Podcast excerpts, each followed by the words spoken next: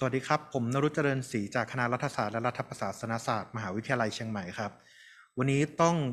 เป็นโอกาสที่ดีมาก ๆ เลยนะครับ ที่คณะรัฐศาสตร์เราได้มีโอกาสในการจัดงาน เสวนาทางวิชาการรอบพิเศษนี้นะครับ และเราก็ได้มีวิทยากรผู้ทรงคุณวุฒิจากหน่วยงานวิชาการนะครับ แล้วก็ผู้ที่อยู่ในสายปฏิบัติมาร่วมแสดงความคิดเห็นในงานนี้กับเรา งานนี้เริ่มต้นมาจากที่สำนักวิชาการเมืองการปกครองครับ เริ่มต้นที่อยากจะเฉลิมฉลองอ วัน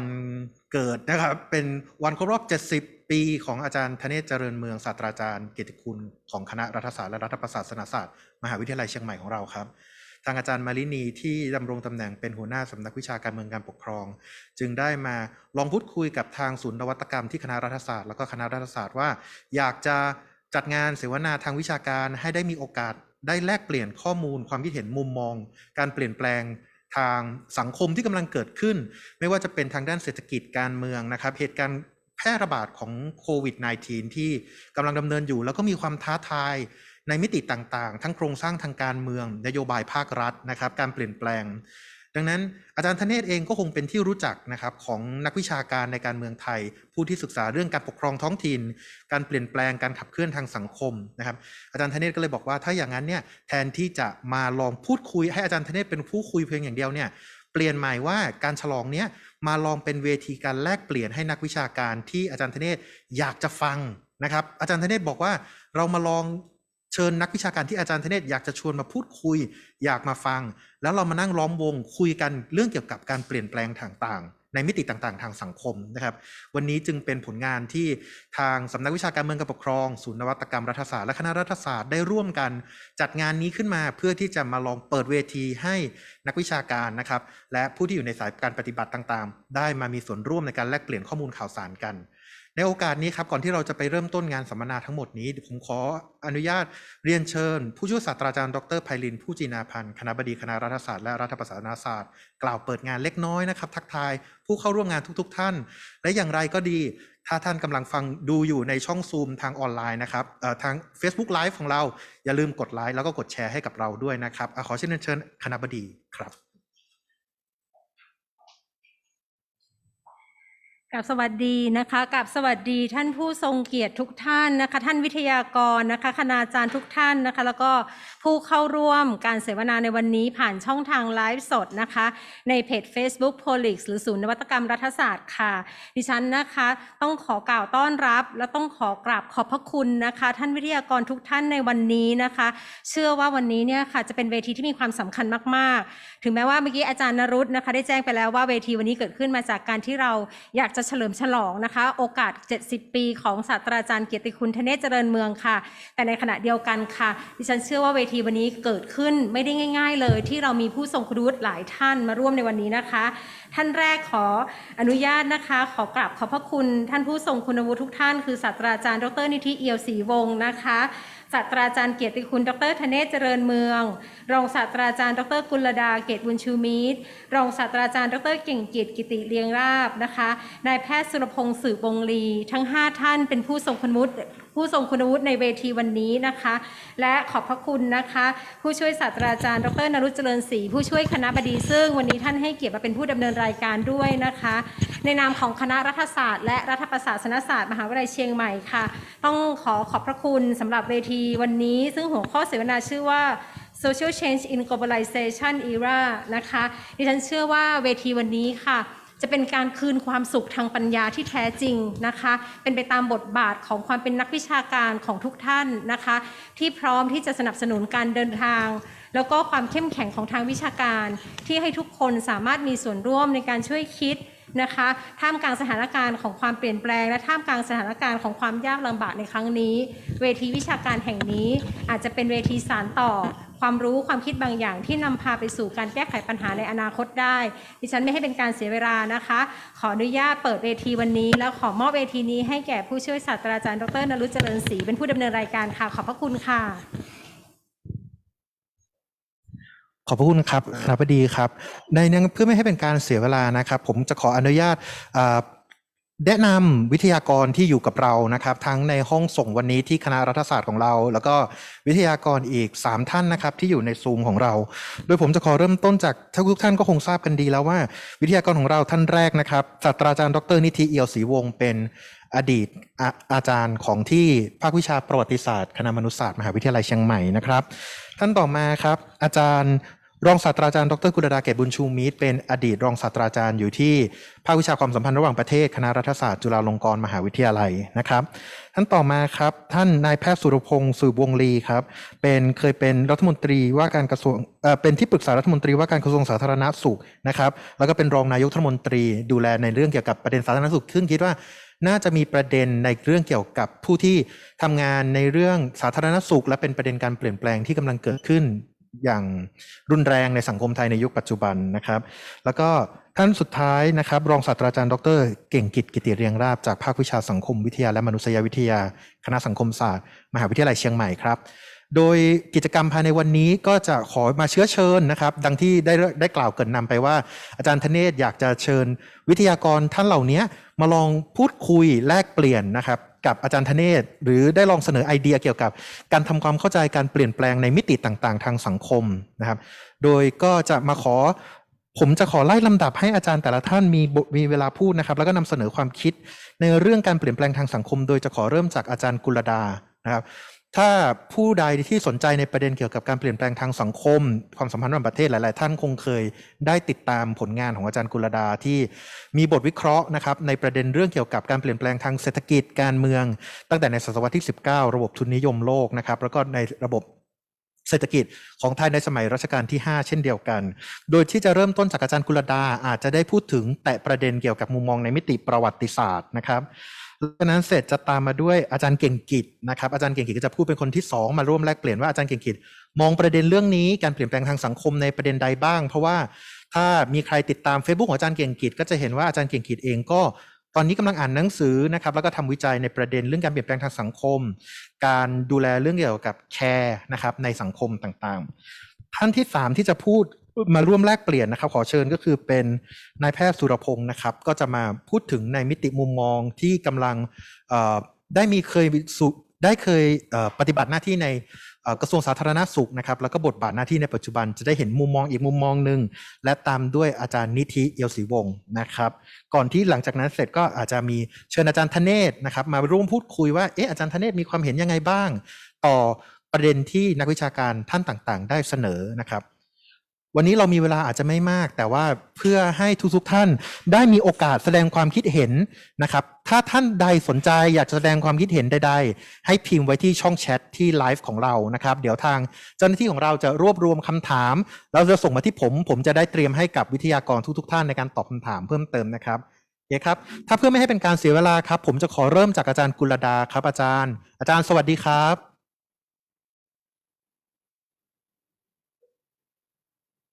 อาจารย์ครับ ผมต้องรบกวนอาจารย์เปิดไมโครโฟนนิดนึงนะครับ อาจารย์อยู่ โอเค ได้ได้ยินไหมคะ ได้ยินแล้วครับอาจารย์ สวัสดีครับอาจารย์ สวัสดีค่ะ เอ่อก็ขอเริ่มต้นด้วยเอ่อการตีประเด็นของเอ่ออะไรคะหัวข้อที่พูดนะคะเอ่อ globalization นี่ดิฉันขอเปลี่ยนใหม่ด้วยว่าดิฉันอยากจะมันเป็นส่วนหนึ่งก็คำว่า globalization มันเกิดขึ้นมาในกระบวนการของทุนนิยมนะคะเพราะฉะนั้นขอ ใช้คำว่าระบบทุนนิยมนะคะแล้วก็จะกลับไปที่ศตวรรษที่ 19 ศตวรรษที่ 19 เกิดอะไรขึ้นกับระบบทุนนิยมคะก่อนหน้านั้นประเทศเจ้าอาณานิคม ก็อาศัยดินแดนที่ตัวมาครอบครองเพื่อผลประโยชน์ทางด้านการค้านะคะ แต่ว่าพอถึงศตวรรษที่ 19 เนี่ยเอ่อการเปลี่ยนแปลงก็คือว่ามีประเทศทุนนิยมมากขึ้น และก็ประเทศทุนนิยมเหล่านี้ก็ ต้องการที่จะมาใช้ผลประโยชน์จากภูมิภาคนี้คือภูมิภาคเอเชียตะวันออกเฉียงใต้นะคะ นี่ขอเริ่มต้นด้วยสินค้าตัวแรกก่อนนะคะ ว่าสินค้าตัวแรกก็คือการผลิตข้าวนะคะความต้องการข้าวนี้มันเกิดจากการที่ข้าวมีบทบาทสำคัญขึ้นในอุตสาหกรรม แล้วก็บริเวณที่เคยปลูกข้าวคือสหคืออเมริกาแล้วก็ยุโรป ทางตอนใต้เนี่ยเออเผชิญกับภาวะสงครามนะคะเพราะฉะนั้นจะเห็นบทบาทของอังกฤษในการเข้ามาที่พม่า แล้วก็มี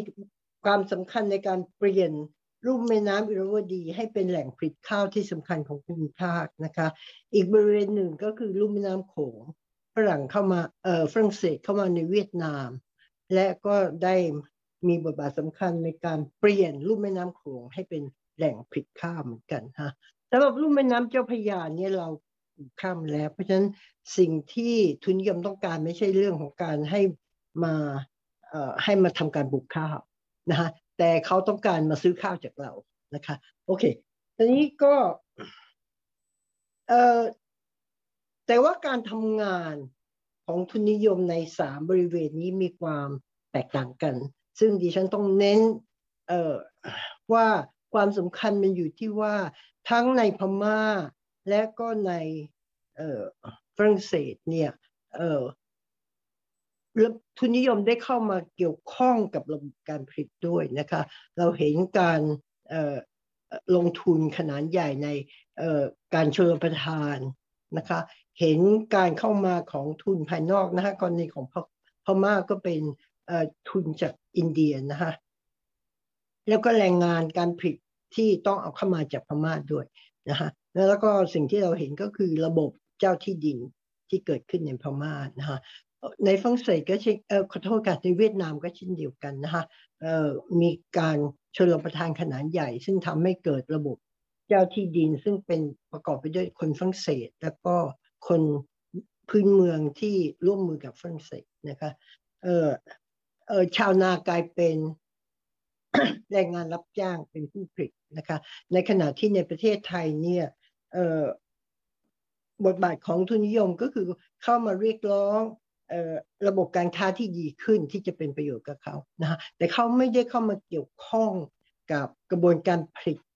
ภายในเท่าไหร่นะคะ กระบวนการผลิตภายในนี้เกิดขึ้นจากการส่งเสริมในระดับหนึ่งให้มีการ ขยายเนื้อที่การผลิตด้วยการขุดคลองนะฮะมีขบวนมีโครงการชลประทานโครงการเดียวคือโครงการลังสิตนะคะ ซึ่งได้รับอนุญาตให้ใช้ระบบทุนนิยมเข้ามาพัฒนาเอ่อในบริเวณลุ่มแม่น้ำเจ้าพระยานะคะ แต่ว่าหลังจากนั้นเนี่ยเราก็ไม่มีโครงการอย่างนี้อีกนะคะ ซึ่งดิฉันคิดว่าเอ่อเป็นความ ไม่ต้องการของพระมหากษัตริย์ที่จะสร้างชนชั้นใหม่ คือชนชั้นเจ้าของที่ดิน ซึ่งอาจจะมาเป็นพลังต่อต้านระบบการปกครองในอนาคตได้นะคะเพราะฉะนั้นเราเห็นว่าชาวนาไทยนี้ไม่ได้เข้ามาเป็นส่วนร่วมในกระบวนการผิดแบบทุนนิยมเลยนะคะนัยยะของ ปรากฏการณ์นี้คืออะไร ก็เมื่อเราไม่ได้เป็นส่วนร่วมในการผลิตอย่างชนทุนนิยม เราก็ไม่ได้เกิดกระบวนการที่จะลุกขึ้นมาต่อต้าน โครงสร้างการเมืองและก็โครงสร้างเศรษฐกิจ ดังเช่นในเกิดที่เราเห็นได้ในประเทศฝรั่งเศสเอ้ขอโทษครับประเทศเวียดนาม ต่อต้านฝรั่งเศส แล้วก็ที่เห็นได้ในเอ่อ พม่าเมื่อเกิดวิกฤตเศรษฐกิจขึ้นในยุค 1930 นะคะเพราะฉะนั้นเราเอ่อนั่นนั่นก็คือข้อแตกต่างสำคัญนะคะ แล้วก็ดิฉันอยากจะลากลากมาถึงเอคอนเซปที่ว่าเออเราเป็น exception case ในของภูมิภาคนี้ เพราะว่าเราไม่เคยไปตกเป็นทุนนิยมนะคะ ขอเปลี่ยนความเข้าใจตรงนี้นิดนึงว่าเราเป็น exception case เพราะว่าเราไม่ได้นำไม่ได้ใช้ระบบทุนนิยมในกระบวนการผิดมากกว่านะคะ เออตอนนี้ขอเอ่อ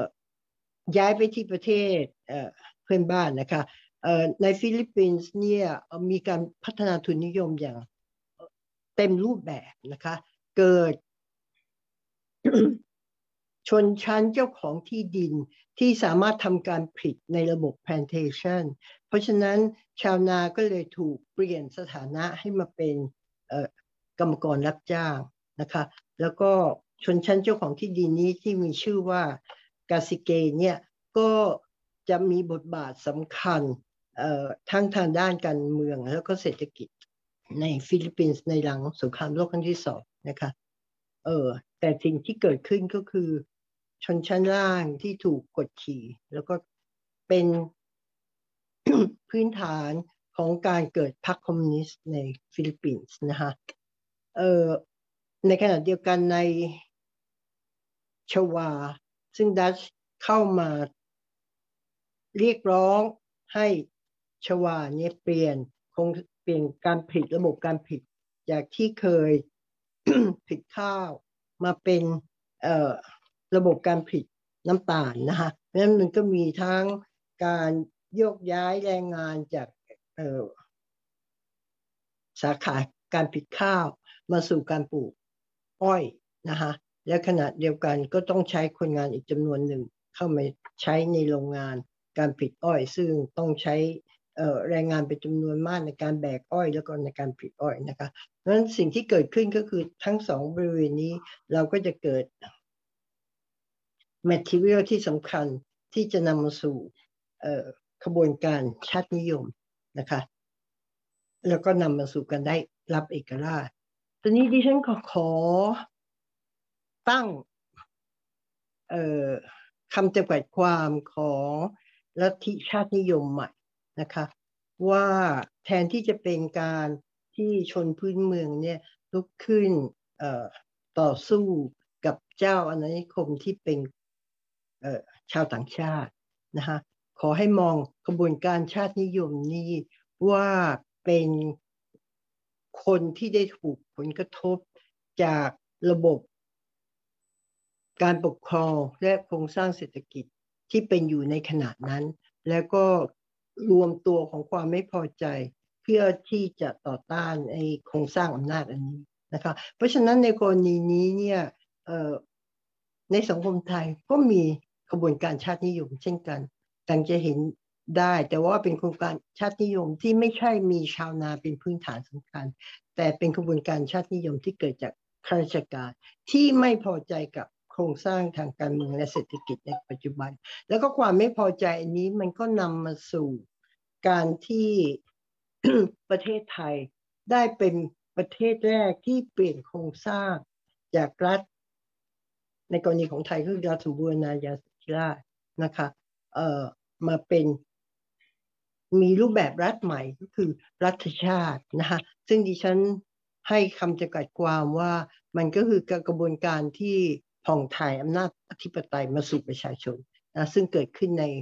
อย่างเป็นในหลักการก็คือที่เกิดขึ้นในพศเอ่อ2475นะคะเพราะฉะนั้นประเทศไทยเป็นเอ่อรัฐชาติ แห่งแรกในเซาท์อีสเอเชียถ้าผมมองในด้านนี้นะคะ ก็คือถ้ามองว่าเออรัฐชาติก็คือการพกกระบวนการผ่องถ่ายอำนาจธิปไตยมากกว่าที่จะเป็นเรื่องของการต่อสู้ดิ้นรนเพื่อขจัดเจ้าอาณานิคมที่เป็นคนต่างชาตินะคะ เพราะฉะนั้นขบวนการเปลี่ยนแปลงที่จะเกิดขึ้นนะคะ หลังจากที่มีรัฐชาติสมบูรณ์นั่นก็คือหลังสงครามโลกครั้งที่สองเนี่ยประเทศอาณานิคมต่างๆ ก็เริ่มได้รับเอกราชนะคะแล้วก็เป็นเป็นรัฐชาติเช่นเดียวกันนะคะนี้ถ้าจะเข้าใจกระบวนการเปลี่ยนแปลงในที่เกิดขึ้นทั้งภูมิภาคเนี่ยเราต้องเข้าใจอะไรนะคะก็เสนอว่าหนึ่งต้องเข้าใจการทำงานของระบบทุนนิยมที่รัฐต่างๆเอ่อจะเปิดรับ นะคะ แล้วก็ผลกระทบที่ตามมา ประการที่สองก็คือต้องเข้าใจโครงสร้างอำนาจของแต่ละรัฐ หลังจากที่ขจัดโครงสร้างอำนาจเดิมออกไป ในกรณีของไทยก็ไม่ได้ออกไปทั้งหมดนะคะแต่ก็มีนัยยะที่สำคัญที่ทำให้กลุ่มสังคมใหม่ก็คือทหารได้เข้ามามีบทบาทในโครงสร้างอำนาจในในเมืองไทยด้วยนะคะ ตอนนี้สิ่งที่เกิดขึ้นในเอ่อ่ในพัฒนาการทุนนิยมนี่ก็เอ่อหลายประเทศเลือกที่จะเอ่อดำเนินทิศทางที่เอ่อตามหลักสังคมนิยมเพื่อที่จะเอ่อดำเนินธุรกิจเอ่อดำเนินโครงสร้างทางเศรษฐกิจหลังสงครามหลังที่หลังจากที่ได้เอกราชนะคะอย่างเช่นพม่าเอ่อแล้วก็ที่สำคัญก็คือ อินโดนีเซียที่ให้พรรคคอมมิวนิสต์เนี่ยเข้ามามีบทบาทสำคัญในทั้งในเศรษฐกิจแล้วก็ในระบบการปกครองด้วยนะคะเอ่อทีนี้สิ่งที่เกิดขึ้นในประเทศอื่น ๆ นั้นก็คือเอ่อความขัดแย้งภายใน ที่มันปะทุขึ้นมาเป็นเอ่อ ปะทุขึ้นมาเป็นเอ่อเอ่ออะไรความขัดแย้งที่สำคัญนะคะ ในกรณีของอินโดนีเซียนี่ก็คือการที่รัฐบาลทหารได้สามารถขจัดพวกคอมมิวนิสต์ออกไปจากโครงสร้างอำนาจทางการเมือง และก็ขึ้นมาดำรงตำแหน่งสงคราม ได้ตำแหน่งทางการเมืองเป็นระยะเวลาถึงจนกระทั่งถึงวิกฤตเศรษฐกิจสำหรับ อินโดนีเซียนะคะไอโครงสร้างสังคมของระบบอาณานิคมเนี่ยก็ได้เกิดให้การขัดแย้งกันระหว่างชนชั้นจีน แล้วก็ชนชั้นเอ่อมาเลยนะคะในปลายทศวรรษที่ 1960 ผลที่เกิดขึ้นก็คือการขึ้นมาครองอำนาจทางการเมืองของชาวมาเลยเหนือชนชาติอื่น ในสังคมมาเลเซียนะคะเราไม่เห็นปรากฏการณ์นี้ในสังคมไทยนะคะเออเดี๋ยวซึ่งดิฉันก็เออมองว่าปรากฏการณ์นี้ไม่เกิดขึ้นเนี่ย ก็เพราะว่ามันได้มีพัฒนาการทางการเมืองที่มีนัยยะที่สำคัญมากนะคะ คือหลังสงครามโลกครั้งที่สองเนี่ย มันมีพลังทางสังคมสองพลังซึ่งต่อสู้กัน คือพลังทหาร แล้วก็สถาบันกษัตริย์นะคะความขัดแย้งนี้จบลงด้วยการเข้ามาเป็นพันธมิตรระหว่างพลังที่สำคัญสองพลังนี้นะคะ นั่นก็คือเออพันธมิตร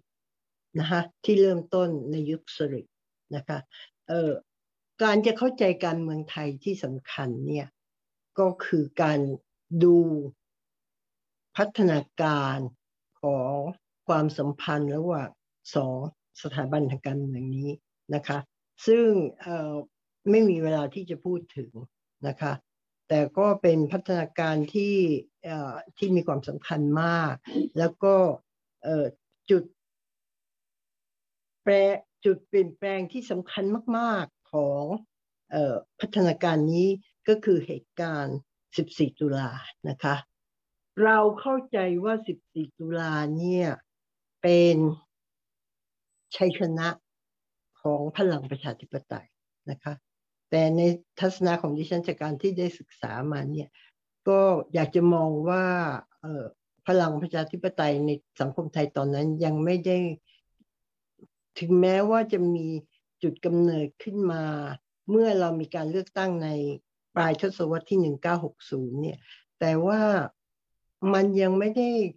ก่อร่างสร้างตัว นั่นเป็นจุดเริ่มต้นเท่านั้นนะคะแล้วก็อยากจะบอกว่าที่มีไอการเลือกตั้งเนี่ย196ในปี 1969 เนี่ยก็ไม่ได้เกิดขึ้น เพราะความต้องการจากผู้นำหรือว่าจากพลังภายใน แต่เป็นการจัดตั้งของสหรัฐอเมริกานะฮะที่ดิฉันได้พูดไว้ในที่อื่นแล้วนะฮะเออแต่มันก็มีบทบาทสำคัญในการไปจุดประกาย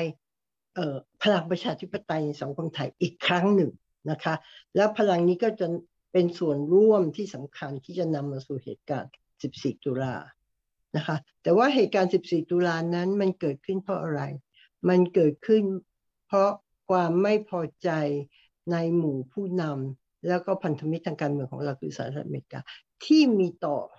ผู้นำที่มีอำนาจในขณะนั้นนะคะ เพราะฉะนั้นสิ่งที่เกิดขึ้น ผลที่เกิดขึ้น หลังจากเหตุการณ์ 14 ตุลาก็คือ การที่พระมหากษัตริย์มีบทบาททางการเมืองที่เพิ่มมากขึ้นเออในทหารด้วยที่ดูเหมือนจะถูกกันออกไปนอกเวทีทางการเมืองที่จริงแล้วยังอยู่ยังสมบูรณ์นะคะ แต่ว่าอยู่เบื้องหลังคงเออการเปลี่ยนแปลงทางการเมือง ทั้งหมดนะคะเออตัวอย่างที่สำคัญก็คือ อยากจะขอให้เราคิดนิดนึงว่าทำไมเอ่อคนอย่างอาจารย์คึกฤทธิ์นะคะซึ่งมี 18 เสียงในสภาเนี่ยสามารถเป็น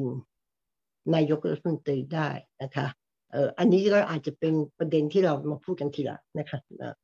แต่ว่าอยากจะบอกว่าว่าเออหลังจาก 14 ตุลาเนี่ย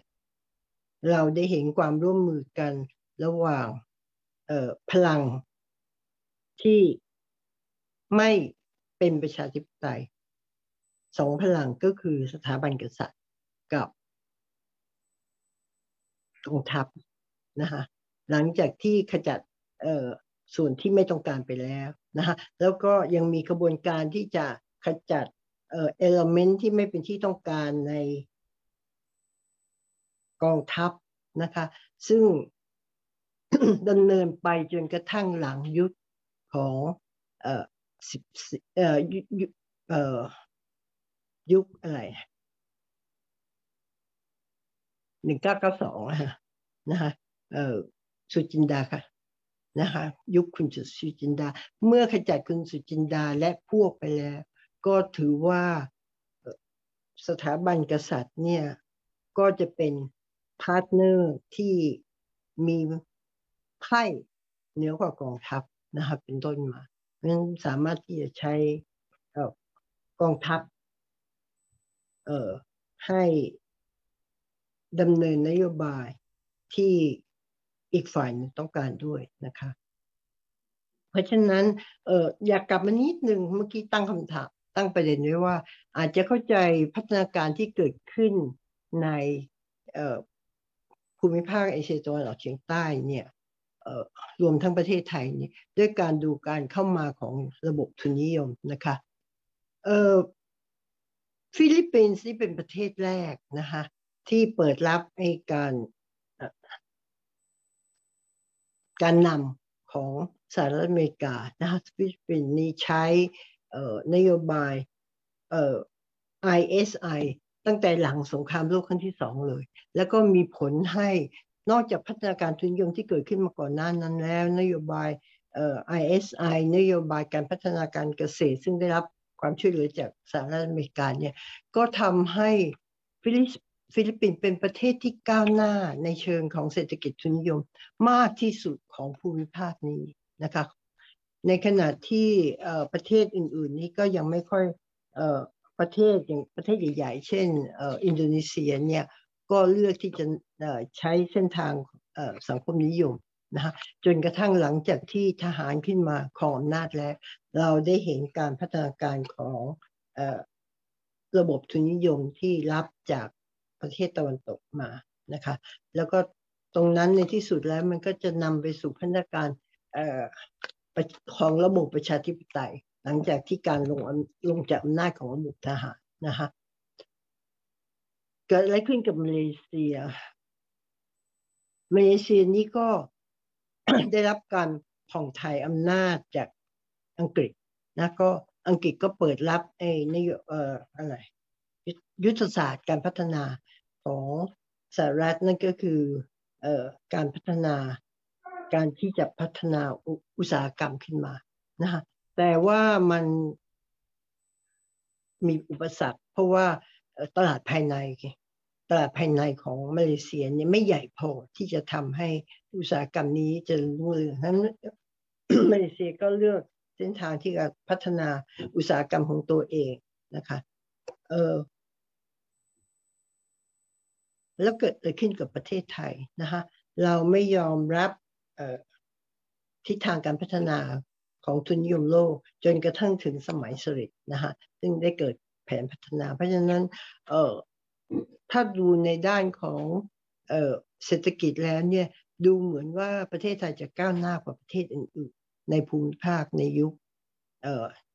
ทศวรรษที่ 1960 เป็นต้นมานะคะเออเพราะว่านอกจากเออการเปิดรับในเออการพัฒนาอุตสาหกรรมภายในแล้ว เราก็ยังได้รับเงินช่วยเหลือ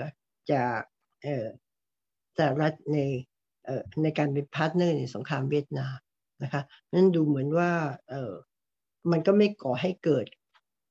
ความขัดแย้งดังเช่นที่เกิดขึ้นในประเทศเอ,อ,อื่นๆในเซาท์อีสเอเชียนะคะแต่ว่าพัฒนาการที่สำคัญมาก ๆเลย ก็คือ มันก็ดำเนินไปทั้งคู่คู่กันไป ก็คือพัฒนาการทุนนิยม และก็การ consolidation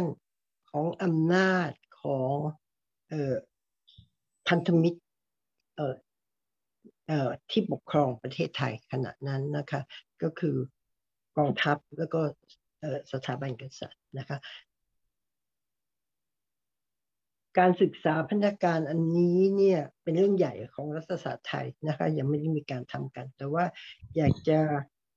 ตั้งข้อสังเกตนิดหนึ่งว่าในเวเวลาที่เราดูบทบาทกองทัพ ดูบทบาทของพระมหากษัตริย์เนี่ย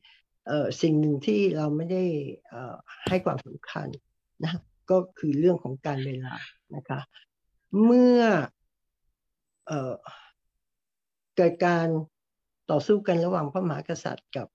กองทัพเนี่ยพระมหากษัตริย์เป็นชายหนุ่มที่ไม่มีประสบการณ์ทางการเมืองนะคะ ในขณะที่ผู้นำทหารนี่เป็น เป็นระดับ ระดับบนสุดของโครงสร้างกองทัพนะคะ สถานการณ์นี้มันจะเปลี่ยนไปใช่ไหมคะ เมื่อผู้นำทางทหารที่ในที่สุดแล้วมาเป็นพันธมิตรกับสถาบันกษัตริย์เนี่ย ก็มีอายุน้อยลง ในขณะที่สถาบันกษัตริย์ก็มีอำนาจเพิ่มขึ้นนะคะ เพราะฉะนั้นตรงนี้เป็นเอลเมนที่สำคัญมากที่จะเข้าใจบทบาทของการเติบโตของ พลัง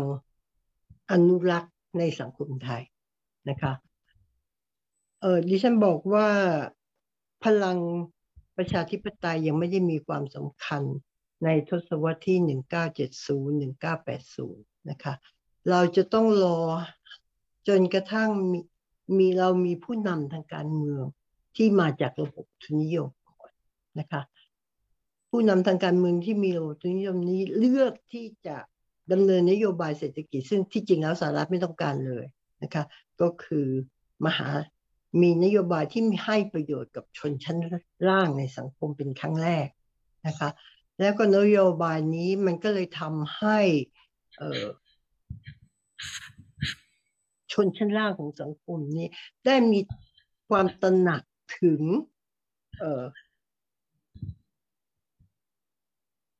ข้อดีของ ระบบประชาธิปไตยนะคะแล้วก็ในที่สุดแล้วเนี่ยเเมื่อมีการขัดแย้งกันระหว่างพลังสองพลังนะคะในเรื่องของโครงสร้างอำนาจแล้วเนี่ยมันก็ทำให้ก่อให้เกิดให้พลังประชาธิปไตยในสังคมไทยเนี่ยมีบทบาทมีพลังมากขึ้นเป็นครั้งแรกนะคะอาจจะเปรียบเทียบกับพลังของขบวนการชาตินิยมในประเทศอื่น ๆ ในเซาท์อีสเอเชีย นะคะเพราะฉะนั้นปรากฏการณ์ทางการเมืองในปัจจุบันนี้ของสังคมไทย ก็คือการปะทะกันของสองพลังนะคะนั่นก็คือพลังของโครงสร้างอำนาจเก่า และก็พลังประชาธิปไตยขอบคุณค่ะ ครับขอบพระคุณครับอาจารย์ครับประเด็นอาจารย์กุลดาได้พูดเอาไว้นะ ทั้งเรื่องของโครงสร้างเศรษฐกิจโลกนะครับการเปลี่ยนแปลงในการเมืองไทยอาจารย์ธเนศทำท่าจดยุกยิกยุกยิกนี่แบบว่าเหมือนมีคำถามอยากจะถามอาจารย์กุลดามากเลยในเบื้องต้นอาจารย์ธเนศมีคำถามจะผมยังไม่มีแต่ผมตื่นเต้นสิ่งที่ท่านอาจารย์กุลดาพูดมากนะครับ แล้วก็หวังว่าท่านอาจารย์จะอยู่ต่อกับเราอีกนิดหนึ่งเพราะว่าผมผมอยากจะฟังปฏิกิริยาการ การตั้งประเด็นต่อของท่านอาจารย์เก่งเก่งกิจมากเลยนะครับเชิญครับขอเชิญอาจารย์เก่งกิจครับ ขอบคุณครับ สวัสดีครับ เออผมรู้สึกตื่นเต้นมากนะครับ เออคือผมมีประมาณสักสามสี่ประเด็นนะครับ ที่เชื่อมต่อกัน จริงแล้วในฐานะที่เออเป็นคนที่สนใจความคิด เอ่ออาจจะพูดได้ว่าเป็นความคิดแบบมาร์กซิสอะไรอย่างเงี้ยนะครับ เอ่อเรื่องหนึ่งที่ผม สนใจในช่วงหลายปีที่ผ่านมาเนี่ย เออคือในฐานะที่ผมจบรัฐศาสตร์มาเนี่ย อันหนึ่งที่สำคัญมากเลยของนักรัฐศาสตร์ที่ดูเหมือนว่าเราจะตั้งคำถามกับโครงสร้างอำนาจเนาะหรืออำนาจนิยมอะไรต่างเนี่ย เราก็มักจะพูดถึงว่าวิชาการเมืองคือวิชาที่พูดถึงเรื่องการเปลี่ยนแปลงทางการเมือง ในความหมายที่การเปลี่ยนแปลงทางการเมืองเป็นเรื่องของการต่อสู้ต่อต้านหรือทำลาย ครงสร้างทางการเมืองที่มันไม่ยุติธรรมหรือเป็นเผด็จการอะไรอย่างนี้ครับเพื่อเปลี่ยนเปลี่ยนแปลงทางการเมือง แต่จริงแล้วเนี่ยสถานการณ์ทางการเมืองไทยในช่วงหลายปีที่ผ่านมาเนี่ยมันทำให้เราต้องกลับมาทบทวนอีกขาหนึ่งหรืออีกเสาหลักอันหนึ่งของวิชารัฐศาสตร์ นั่นก็คือการสร้างสถาบันทางการเมืองด้วยนะครับ คือการเมืองเนี่ยวิชารัฐวิชารัฐศาสตร์ หรือวิชาการเมืองเนี่ยมันไม่ใช่แค่เรื่องของการ เอ่อมุ่งที่จะทำลายหรือมุ่งที่จะต่อต้านอย่างเดียว แต่มันเป็น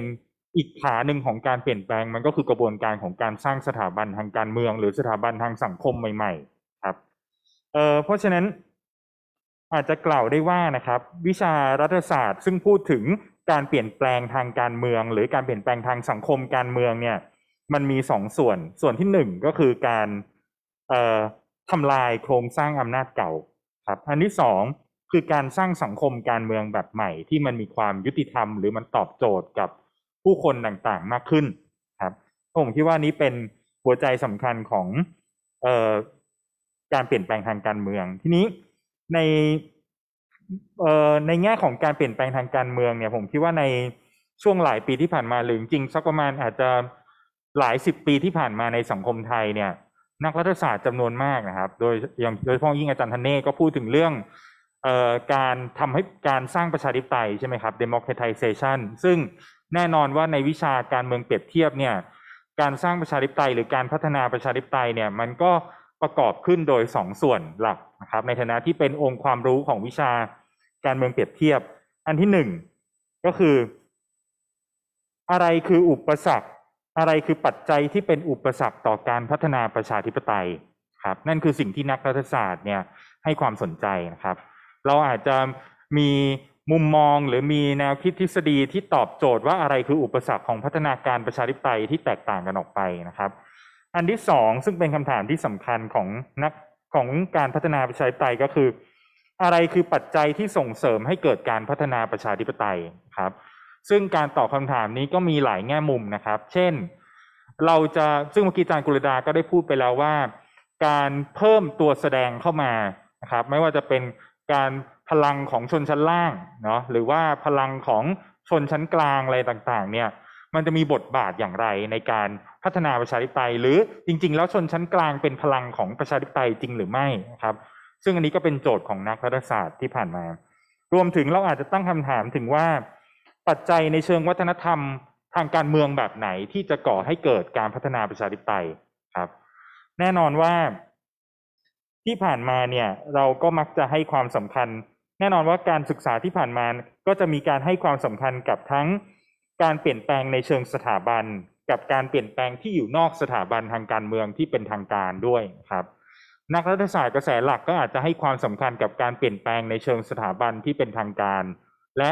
นักรัฐศาสตร์แนววิพากษ์ก็อาจจะให้ความสำคัญกับตัวแสดงที่อยู่นอกการเมืองที่เป็นทางการ ไม่ว่าจะเป็นขบวนการแรงงานขบวนการเคลื่อนไหวทางสังคม ต่างๆ ขบวนการในเรื่องสิทธิในเรื่องเพศนะครับ ซึ่งผมคิดว่านี้ก็เป็นเรื่องที่นักรัฐศาสตร์โดยเฉพาะอย่างยิ่งอาจารย์ธเนศอาจารย์กรดา แล้วก็หลายๆ ท่านก็จะคุ้นเคยอยู่แล้วนะครับ ในฐานะที่มันเป็น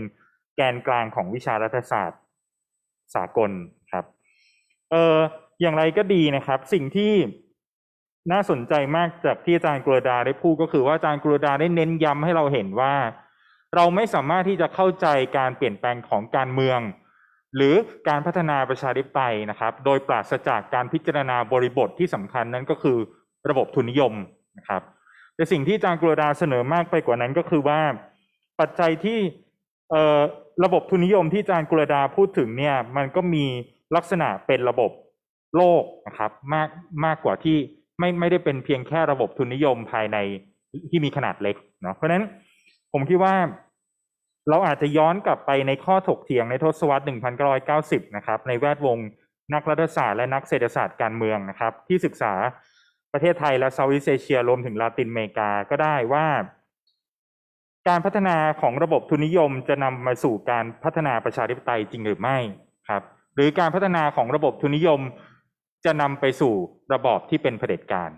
ครับ ซึ่งข้อนี้ก็ยังเป็นประเด็นที่นำมาสู่การถกเถียงกันทั้งในฝ่ายที่เป็นมาร์กซิสต์แล้วก็ไม่ใช่มาร์กซิสต์นะครับเอ่ออาจจะกล่าวได้ว่าการอภิปรายในประเด็นเรื่องระบบทุนนิยมจึงเป็นจึงน่าจะถูกหยิบยกขึ้นมาเป็นแกนแกนกลางสำคัญของการอภิปรายเกี่ยวกับการเปลี่ยนแปลงทางสังคม หรือการเปลี่ยนแปลงทางการเมืองในยุคโลกาภิวัตน์พอๆกับการเปลี่ยนแปลงของระบอบการเมืองและการเปลี่ยนแปลงทางสังคมอื่นๆ เอ่อแต่สิ่งที่เราจะเห็นนะครับที่ความน่าสนใจอย่างที่อาจารย์กฤษดาได้พูดไปแล้วก็คือว่า จริง ๆ อันนี้เป็นประเด็นที่อยู่ในความคิดของของมาร์กซ์ด้วยนะครับ ก็คือว่า ระบบทุนนิยมโดยตัวมันเองมันจะมีการเปลี่ยนแปลงอยู่ตลอดเวลาครับพูดง่ายมันจะปฏิวัติตัวมันเองอยู่ตลอดเวลา เพื่อที่จะแก้ไขข้อจำกัด หรืออุปสรรคที่ดำรงอยู่ภายในตัวของมันนะครับ แน่นอนว่าระบบทุนนิยมจะเข้าไปเป็นระบบที่มันระบบ ทางเศรษฐกิจที่มันเป็นระบบโลกในในเป็นระบบแรกของโลกนะครับ ที่มีความเป็นระบบสากลครับ สิ่งที่ระบบทุนนิยมจะทำอยู่ตลอดเวลาก็คือการเข้าไปลากเส้นแบ่งของสิ่งต่างๆ รวมถึงการทำลายเส้นแบ่งของสิ่งต่างๆ ครับ ที่เคยดำรงอยู่ก่อนหน้าที่จะเป็นทุนนิยมครับ ไม่ว่าจะเป็นการลากเส้นแบ่งระหว่างการแบ่งงานกันทำระหว่างเพศครับ การลากเส้นแบ่งระหว่างสิ่งที่เรียกว่างานกับสิ่งที่เรียกว่าไม่ใช่งานนะครับ ดังที่เราจะเห็นได้ในทฤษฎีทางเศรษฐศาสตร์การเมืองที่มักจะพูดถึงว่า เราศึกษาแรงงานหรือเราศึกษางานเนี่ยมันหมายความถึงคนที่เข้าไปสร้างมูลค่า ส่วนคนที่อยู่ที่บ้านเนี่ย คนที่ทำงานบ้านเนี่ยไม่ได้นับว่าเป็นงาน ซึ่งอันนี้ก็เป็นประเด็นใหญ่มากในในโลกทางสังคมวิทยาในปัจจุบันที่เรากำลังถกเถียงกันว่า การเปลี่ยนแปลงของระบบทุนนิยมในปลายศตวรรษที่ 20 และต้นศตวรรษที่ 21 เนี่ย มันทำให้เส้นแบ่งระหว่างเพศ และเส้นแบ่งระหว่างงานกับชีวิตที่ไม่ใช่งานเนี่ย มันเริ่มพร่ามัวไปนะครับ ต่อมาการลากเส้นแบ่งอีกการหนึ่งที่สำคัญก็คือการลากเส้นแบ่งระหว่างสิ่งที่เรียกว่าการผลิตและการผลิตซ้ำนะครับ ซึ่งทำให้คนนักวิชาการจำนวนหนึ่งที่พูดประเด็นนี้ที่สำคัญมากก็คือเป็นนักวิชาการสายเฟมินิสต์นะครับ ซึ่งมีผลงานจำนวนมากในยุคปัจจุบันเนาะในระดับสากลนะครับที่ พยายามตั้งคำถามว่า การทำงานการผลิตซ้ำเนี่ย ซึ่งหมายความถึงการเลี้ยงลูก การทำงานบ้าน การใช้ชีวิตนะครับ การพักผ่อนเนี่ย ถือว่าเป็นงานหรือไม่ครับ ถือว่าเป็นการผลิตหรือไม่ครับ โดยเฉพาะอย่างยิ่ง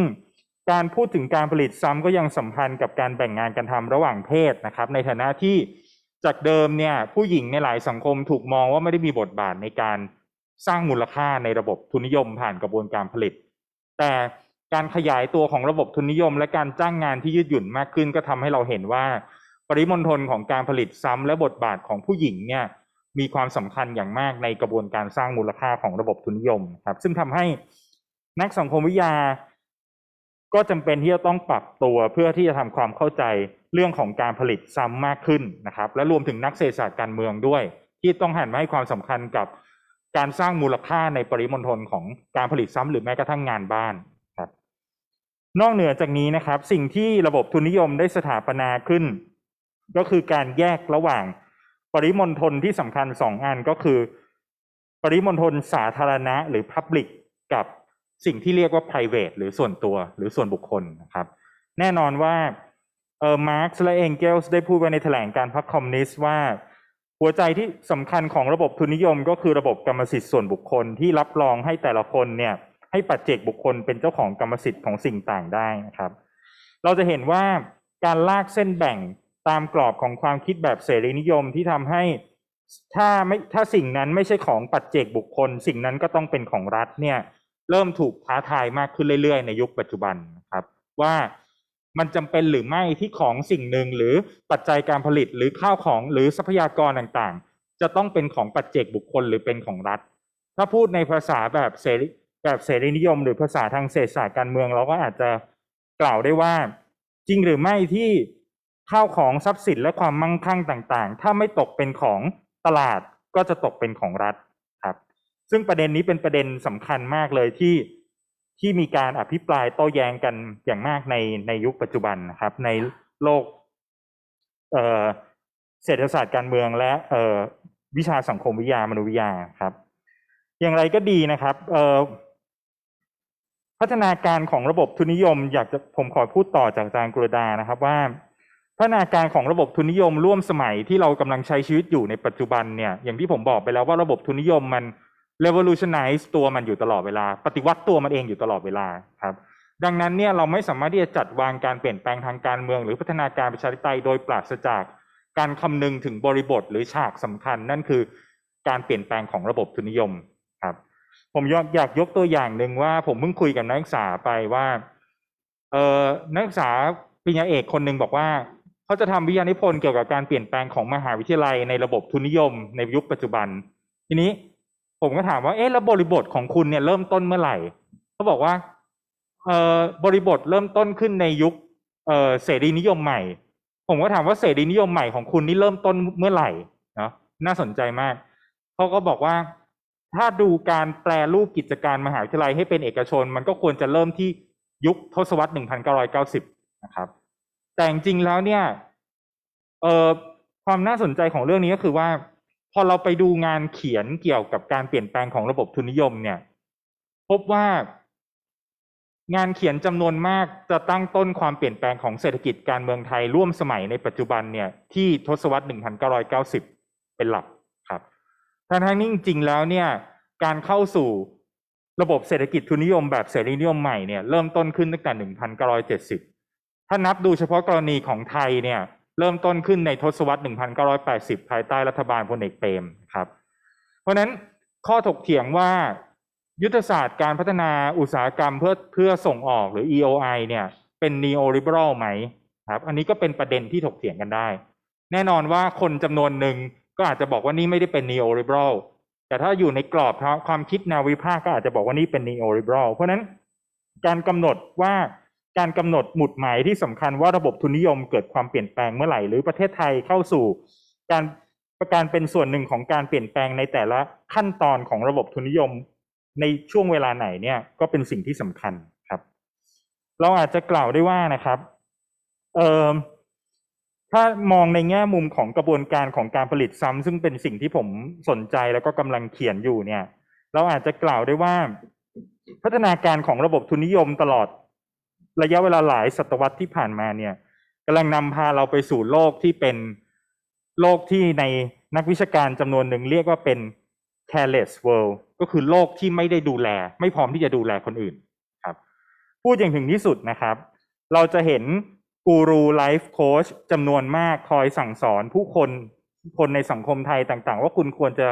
ปรับตัวเองยังไงให้เหมาะสมกับโลกปัจจุบันนะครับ หรือคุณจะเปลี่ยนเป็นคนใหม่ได้ยังไงภายในหนึ่งเดือน และหนังสือพวกนี้ก็เป็นหนังสือขายดี พูดง่ายพูดอย่างถึงที่สุดก็คือว่า ถ้าพูดในภาษาแบบแบบวิพากษ์หน่อยก็อาจจะบอกได้ว่า สิ่งที่ผู้รู้ในระบบทุนนิยมทุกวันนี้ทำก็คือการบอกว่า เราจะดูแลตัวเราเองอย่างไร ภายใต้สังคมที่ไม่ดูแลอะไรเราเลยครับ สิ่งนี้เราจะเห็นได้อย่างชัดเจนในในวิกฤตของการแพร่ระบาดของเอ่อเชื้อโควิด -19 นะครับ ผมคิดว่าเรากำลังถ้าเราดูตัวเลขต่างๆ เนี่ย เราจะเห็นการเพิ่มขึ้นหรือความเปลี่ยนแปลงที่มันเป็นสาระสำคัญของระบบทุนนิยมที่พัฒนาขึ้นที่มันก่อตัวขึ้นในขั้นตอนนี้ในตั้งแต่ทศวรรษ 70 เป็นต้นมาใน 3 ประเด็นครับ อันที่หนึ่งเกิดการเพิ่มขึ้นของความเหลื่อมล้ำทางสังคมนะครับ คนหนึ่งเปอร์เซ็นผูกขาด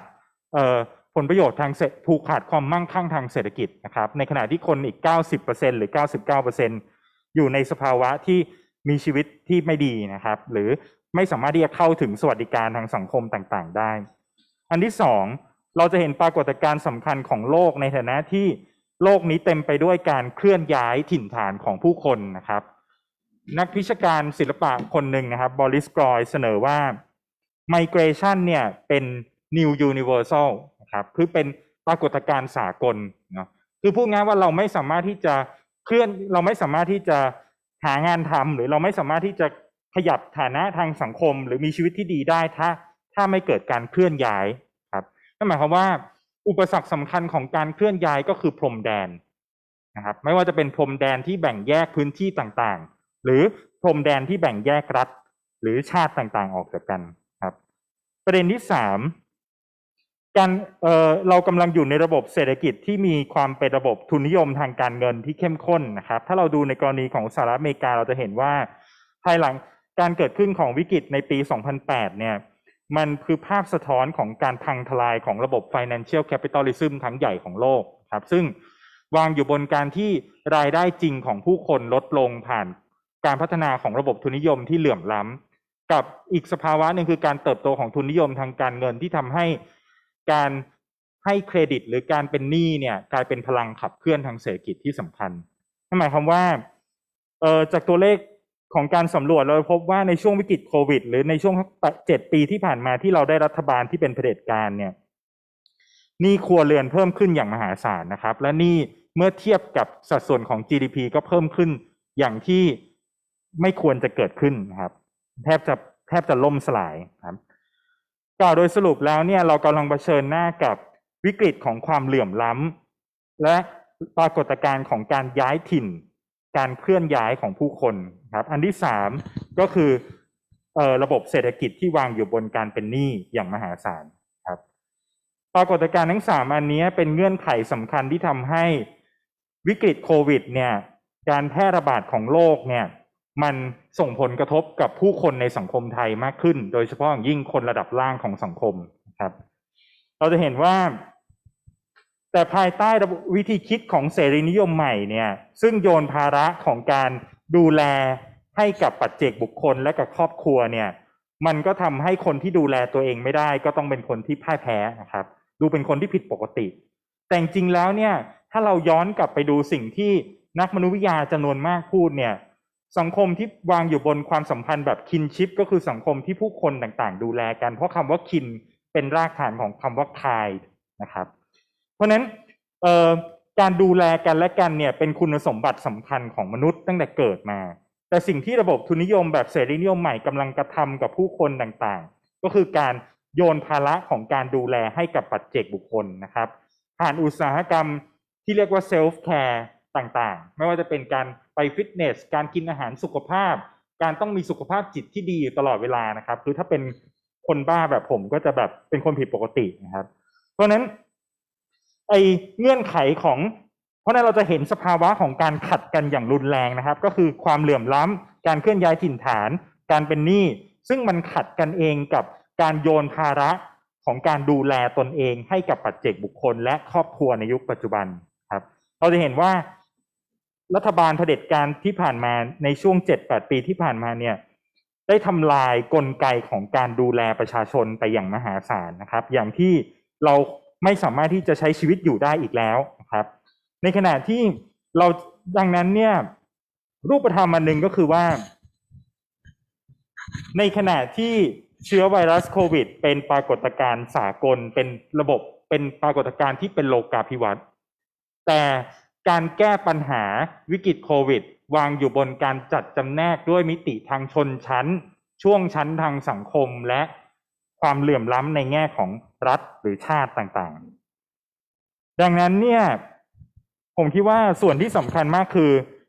วิกฤตอันเนี้ยนะครับภายที่เราอยู่ภายใต้รัฐบาลเผด็จการทหารและความเหลื่อมล้ำในระบบทุนนิยม รวมถึงการเกิดโรคระบาดเนี่ย เป็นเงื่อนไขสำคัญมากที่เราจะเป็นจะต้องกลับมาคิดถึงประชาธิปไตยในความหมายที่แตกต่างไปจากเดิมครับ โดยเฉพาะอย่างยิ่งประชาธิปไตยในความหมายที่เราควรจะคิดคำนึง หรือเป็นโอกาสที่เราจะคำนึงถึงเนี่ยไม่ควรจะเป็นประชาธิปไตยที่วางอยู่บนความเป็นปัจเจกบุคคลแบบสุดขั้วหรือโอนอำนาจของของการตัดสินใจให้กับรัฐส่วนกลางนะครับ แต่เราควรจะต้องคิดถึงประชาธิปไตยในที่วางอยู่บนหลักการอย่างน้อย สองถึงสามประการนะครับ อันที่หนึ่งประชาธิปไตยที่จะต้องดูแลคนทุกคนนะครับ ต้องดูแลคนทุกคน โดยที่ไม่จำกัดเชื้อชาติ เราจะเห็นว่าแรงงานข้ามชาติในปัจจุบันเข้าไม่ถึงการรักษาเอ่อการเข้าไม่เข้าไม่ถึงวัคซีน แล้วก็ไม่ได้รับการรักษา แต่เป็นไปได้ยังไงที่เราจะทำให้แรงงานข้ามชาติซึ่งอยู่ในประเทศไทยมากกว่าห้าล้านคน เข้าไม่ถึงการรักษาโรคแล้วเราจะบอกว่าเราจะป้องกันไวรัสโควิด มันคงเป็นไปไม่ได้ครับ เพราะนั้นการดูแลอย่างไม่เลือกไม่ไม่มีการเหยียดหรือการแบ่งแยกเนี่ย มันเป็นเงื่อนไขสำคัญที่จะทำให้ประชาธิปไตยมันเป็นมันดำเนินต่อไปได้ หรือการเกิดการพัฒนาประชาธิปไตยได้ อันที่สองผผมได้คุยกับเพื่อนที่เป็นหมอครับที่อยู่โรงพยาบาลสนามหลายคน บอกว่า เออ เราเพื่อนที่เป็นหมอเนี่ยเล่าให้ฟังว่า ตอนนี้เขาอยู่อย่างยากลำบากมากในการรักษาคน เพราะว่าทรัพยากรถูกแย่งชิงไป เพื่อที่จะทำอะไรอย่างอื่นที่ไม่เกี่ยวกับการรักษาโรคครับ คือพูดง่ายว่ามีผู้ป่วยเพิ่มมากขึ้น แต่ทรัพยากรที่มีเนี่ย มันน้อยลงเรื่อยๆครับคำถามที่เพื่อนที่เป็นหมอถามผมก็คือว่า ทรัพยากรเหล่านั้นอยู่ที่ไหนครับ เพราะเขาคิดว่าผมเป็นนักรัฐศาสตร์ ผมคงจะตอบคำถามได้ครับ อาจจะอยู่ในเรือดำน้ำสักที่หนึ่งนะครับ หรืออาจจะอยู่ในปราสาทราชวังสักแห่งหนึ่งก็ได้ หรืออยู่ในรัฐสภาใหม่ก็ได้นะครับ มันเลยทำให้ไม่มีอุปกรณ์ทางการแพทย์ที่เพียงพอ ดังนั้น การสร้างประชาธิปไตยจึงไม่ใช่เรื่องของการดูแลเท่านั้น แต่ต้องเป็นเรื่องของการแย่งชิง หรือเป็นเรื่องของการทวงคืนทรัพยากรส่วนรวม จากเดิมที่กลายเป็นทรัพยากรของรัฐผูกขาด กับเป็นทรัพยากรที่ถูกผูกขาดโดยทุนเอกชน ต้องเราต้องทวงคืนสิ่งเหล่านั้นให้เป็นสมบัติของส่วนรวมมากขึ้น พูดอย่างถึงที่สุดแล้ว ประชาธิปไตยในความหมายนี้ก็ไม่ใช่ประชาธิปไตยแบบเสรีนิยม หรือประชาธิปไตยแบบทุนนิยมที่วางอยู่บนการแยกระหว่าง Public กับ Private เท่านั้น แต่จะต้องเพิ่มมิติของความเป็นคอมมอนหรือความเป็นส่วนรวมเข้าไปเพื่อให้มันเป็นรากฐานที่สำคัญของประชาธิปไตยที่เรากำลังจะต่อสู้ให้ได้มาด้วยครับ ไม่เช่นนั้นเนี่ยการช่วยเหลือกันเองอย่าง ที่มีกลุ่มใน Facebook ที่ชื่อว่ากลุ่มคนดูแลกันเองเนี่ย ก็จะเป็นสิ่งที่ไม่มีความหมาย เพราะมันจะเป็นแค่การเอ่อทำสังคมสงเคราะห์ตราบใดที่เราไม่สามารถที่จะแยกยึดเอาปัจจัยการผลิตครับ หรือทรัพยากรต่างๆ มาจากรัฐและทุนได้เนี่ย มันจะเป็นไปได้อย่างไรที่เราจะบอกว่าเรากำลังสร้างประชาธิปไตยนั้นผมคิดว่าเงื่อนไขของการสร้างประชาธิปไตยในปัจจุบัน ซึ่งเป็นหัวใจสำคัญของวิชารัฐศาสตร์เนี่ย ควรจะวางอยู่บนการออกแบบสถาบันทางการเมือง หรือสถาบันทางสังคมที่ตีโต้ระบบทุนนิยมนะครับและวิพากษ์วิจารณ์ ระบอบเผด็จการที่เป็นระบบราชการในปัจจุบัน เพื่อแย่งชิงทรัพยากรเหล่านี้กลับมาให้สังคมเป็นคนดูแลจัดการนะครับ เริ่มในช่วงแรกขอบเท่านี้ก่อนครับ เก่งกิจครับ จริง ๆ มันต่อเนื่องมาจากอาจารย์กุลดาเลยนะครับ ที่อาจารย์กุลดาได้เสนอให้เห็นถึงประเด็นเกี่ยวกับทุนนิยม ในมิติทางประวัติศาสตร์ อาจารย์เก่งกิจก็ตั้งคำถามกับระบบทุนนิยมในยุคปัจจุบันว่า มันกระทำแล้วมันมีผลอะไรบ้างต่ออความสัมพันธ์ของตัวแสดงสถาบันต่างๆ ในสังคมนะครับแล้วมันมาส่งผลต่อปัจเจก ในปัจจุปัจจุบันยังไง ซึ่งน่าจะเป็นหัวข้อในการต่อยอดไปหานายแพทย์สุรพงศ์เป็นอย่างดีนะครับ เพราะว่าตอนนี้สถานการณ์โควิด ในบ้านเราก็กำลังเปลี่ยนแปลงนะครับ รุนแรงมากขึ้นเรื่อยๆ แล้วก็มีประเด็นทั้งเรื่องของการจัดการนะครับ เรื่องของวัคซีนเรื่องทางด้านการเมือง ซึ่งน่าจะมีมุมมองจากท่านนายแพทย์สุรพงศ์มาช่วยแชร์ให้กับเราภายในวันนี้นะครับ ขอเชิญคุณหมอครับอยู่ครับ ครับ สวัสดีขอบคณรับ ขอบคุณครับอาจารย์นรุตครับ ครับ ก็สวัสดีอาจารย์ธเนศครับ อาจารย์นิธิอาจารย์กุรดาอาจารย์เก่งกิจ แล้วก็ท่านผู้ชมทุกท่านนะครับ ผมฟังเพลินเลยนะฮะปกติไม่ค่อยได้มีโอกาสได้มาพูดคุยในวงเสวนาของทางด้านสายรัฐศาสตร์ สายสังคมศาสตร์ประวัติศาสตร์ อันนี้ผมคงจะพูดในสิ่งที่ผมอาจจะเกี่ยวข้องมากหน่อย แล้วก็มีแง่มุมที่อาจจะพยายามเชื่อมโยงไปเรื่องเกี่ยวกับเรื่องปัญหาของ การจัดการปัญหาทางด้านการเมืองนะครับ คือก็ต้องยอมรับว่าปัญหาเรื่องเกี่ยวกับโรคระบาดที่เป็น pandemic โควิด -19 เนี่ยก็ถือว่าเป็นการระบาดทั้งโลก pandemic จริง ๆ ที่มันเกิดขึ้นหลังจากที่เคยเกิดขึ้นมาแล้ว เมื่อประมาณ 102 ปีที่แล้ว ก็คือเมื่อปี 1918 ตอนนั้นที่เป็นไข้หวัดสเปน Spanish flu นะครับ ซึ่งตอนนั้นก็เป็นบทเรียนที่ นักประวัติศาสตร์เองก็เคยมีการพยายามศึกษาถอดบทเรียนว่าเรารับมือกับ Spanish flu ยังไงอะไรคือข้อบกพร่องของ Spanish flu ที่ทำให้มีผู้ป่วย ตอนนั้นที่พูดกันก็คือประมาณ 500 ล้านคน และมีผู้เสียชีวิตประมาณ 50 ล้านคน การที่มีผู้ป่วยอย่างนั้น ตอนแรกก่อนที่จะเจอโควิด -19 เนี่ยผมเราคิดว่าอีกหลายๆคนก็คงไม่มีความรู้สึกว่า เป็นไปได้ยังไงจะมีผู้ป่วยมากขนาดนั้น 500 ล้านคน เสียชีวิต 50 ล้านคนนะครับ แต่มาวันนี้หลังจากที่เราอยู่กับโควิด -19 มานับนิ้วกันมาเนี่ยก็ประมาณสัก 20 เดือนแล้วนะครับ ถ้าถามว่านานไหมมันก็นานพอที่ทำให้วันนี้เรามีผู้ป่วยสะสม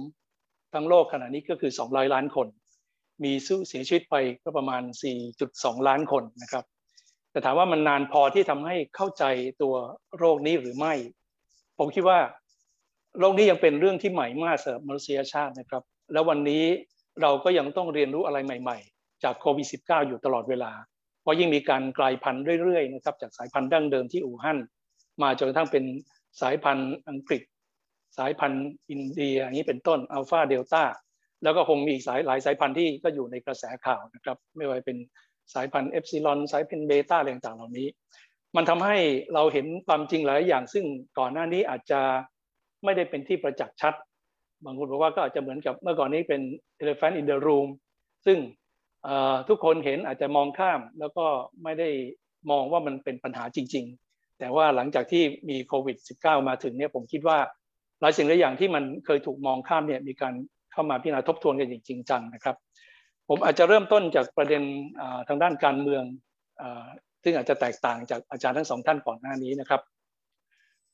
ในแง่ของการพยายามพูดเชื่อมโยงถึงผู้นำประเทศผมว่าการที่มีโควิด -19 เนี่ยมันเป็นผลที่ทำให้ ผมเชื่อว่าน่าจะเป็นปัจจัยหนึ่ง ที่ทำให้ทรัมป์แพ้การเลือกตั้งในเดือนพฤศจิกายนปีที่แล้ว เพราะก่อนหน้าที่จะมีโควิด -19 ผมเชื่อว่าตอนนั้นมีโพลหลาย ๆ โพลในอเมริกา แล้วก็ต่างก็บอกว่า ความนิยมของทรัมป์ก็ยังสม่ำเสมอดี โอกาสที่จะได้รับเลือกตั้งเป็นประธานาธิบดีเป็นครั้งที่สองเนี่ยยังมีอยู่สูงพอสมควร แต่การรับมือโควิด -19 ที่มีปัญหาในเรื่องของการพยายามที่จะคิดเอาเองเอาตัวเองเป็นศูนย์กลาง แล้วก็ไม่พยายามที่จะฟังผู้เชี่ยวชาญหรือมืออาชีพจริงๆเนี่ยก็นำมาสู่การระบาดครั้งใหญ่ในสหรัฐอเมริกาที่มีผู้ป่วยวันนี้ก็กว่า 30 ล้านคนนะครับ แล้วก็นำมาสู่การแพ้การเลือกตั้ง โบสโรที่บราซิลก็เหมือนกัน ถึงแม้จะชนะการเลือกตั้งมาก่อนหน้านั้น ความนิยมอาจจะมีขึ้นขึ้นลงลงบ้าง แต่การรับมือกับโควิด ก็เป็นปัญหาที่ทำให้ความนิยมของโบสโนโรเองก็วันนี้ก็ถูกเสื่อมถอยไปพอสมควรนะครับ แน่นอนอันนั้นก็ต้องรวมพลเอกประยุทธ์ด้วย ก่อนหน้าที่จะมีโควิด -19 ผมเชื่อว่าหลายคนก็ยังมองว่าพลเอกประยุทธ์ก็คงจะอยู่ไปอีกยาวนาน อาจจะอยู่จนกระทั่งครบวาระ 4 ปี แล้วก็เลือกตั้งครั้งใหม่ มีสว250 คนที่จะมาร่วมโหวตด้วย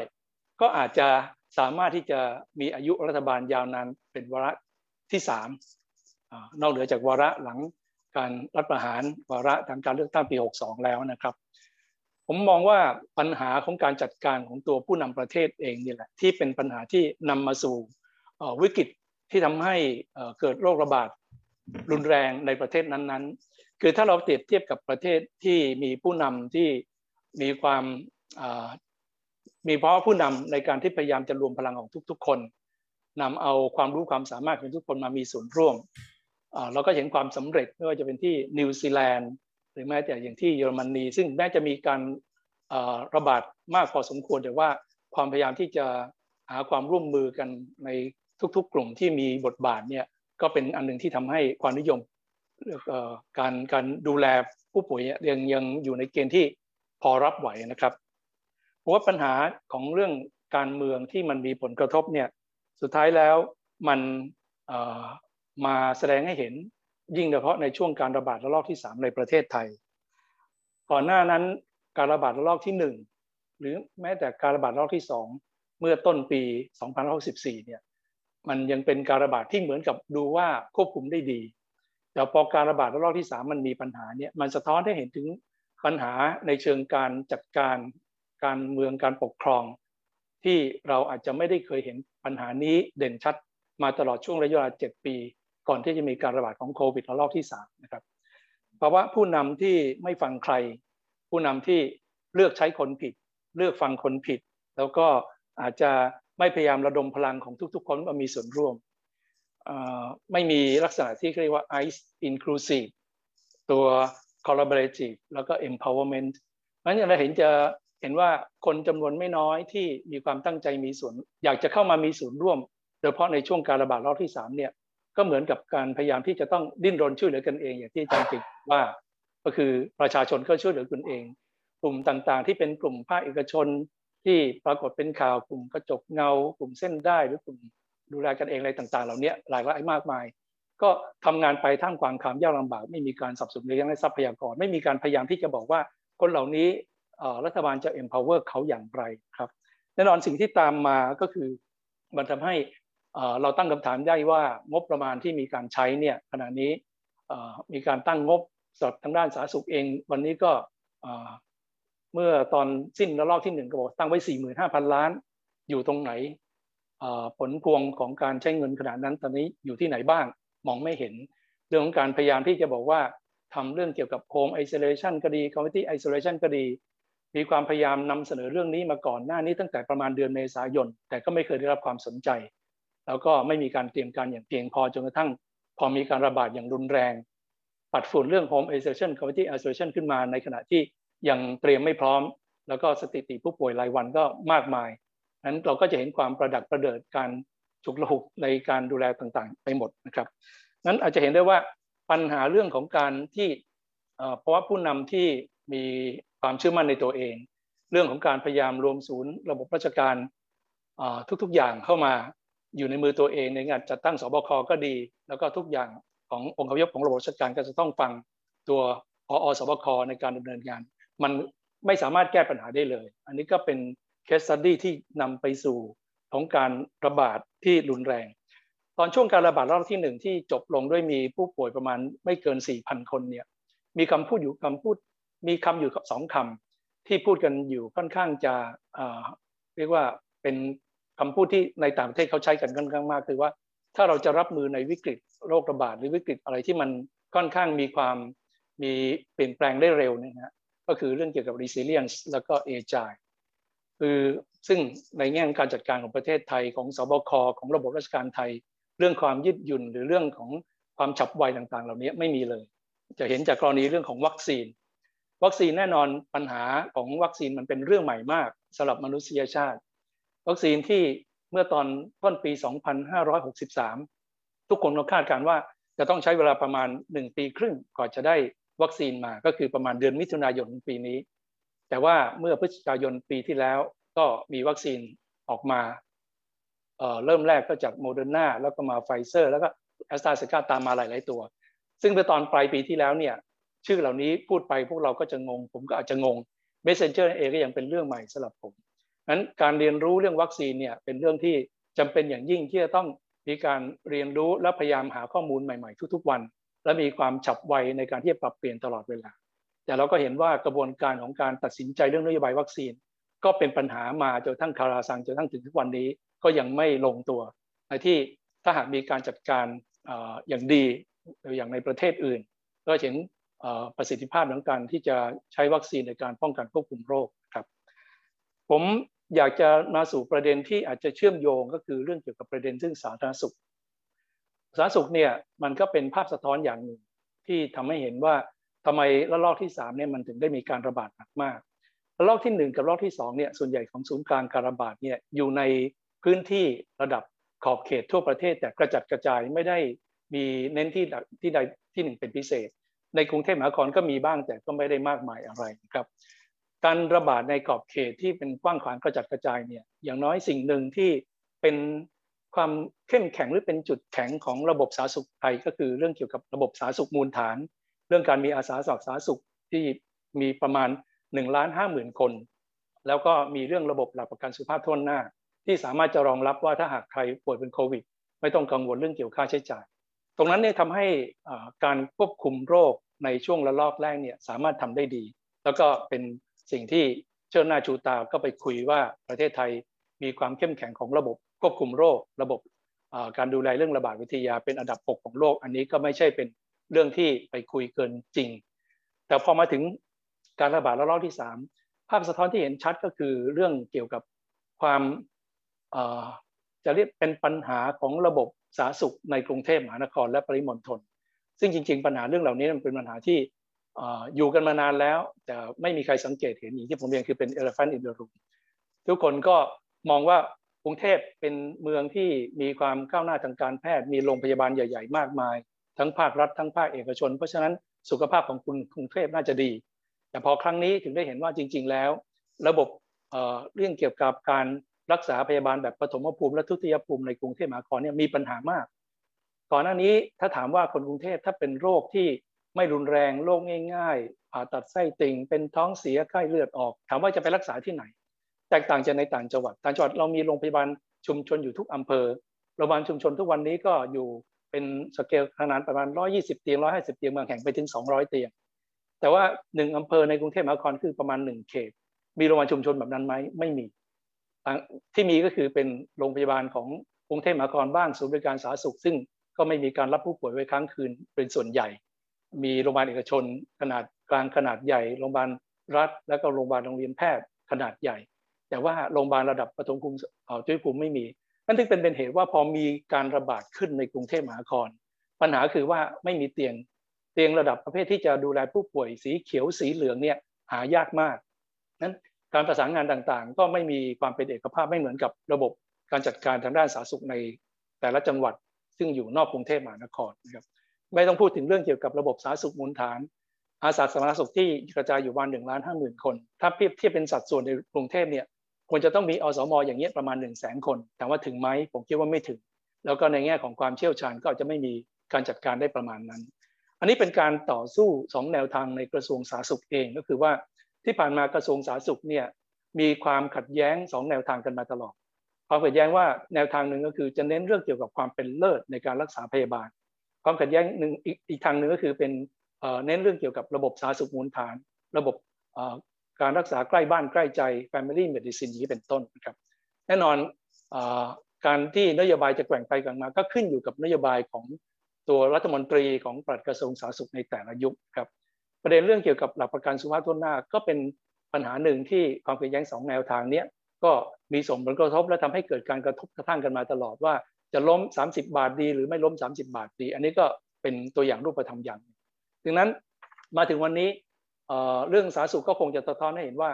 ในกรุงเทพมหานครปริมณฑลอาจจะต้องถึงจุดหนึ่งที่ต้องกลับมาพิจารณามีการปฏิรูประบบบริการสาธารณสุขใหม่ทั้งระบบในกรุงเทพมหานครนะครับ ผมจะพูดในประเด็นต่อไปถัดไป ซึ่งเวลาอาจจะไม่เยอะนักนะครับ ก็คือประเด็นเรื่องเศรษฐกิจ ผมเห็นว่าอย่างที่อาจารย์เก่งกิจพูดถึงเรื่องความเหลื่อมล้ำเนี่ยอันนี้เป็นปัญหาที่ใหญ่มากแล้วก็มันมากขึ้นเรื่อยๆ ยิ่งพอมีเรื่องโควิด -19 เราจะเห็นเรื่องเกี่ยวกับ ปัญหาของการดูแลเยียวยาหลังจากเกิดโรคระบาด ถ้าเปรียบเทียบกับที่เขาทำกันในต่างประเทศ ประเทศไทยเอง มีการเยียวยาที่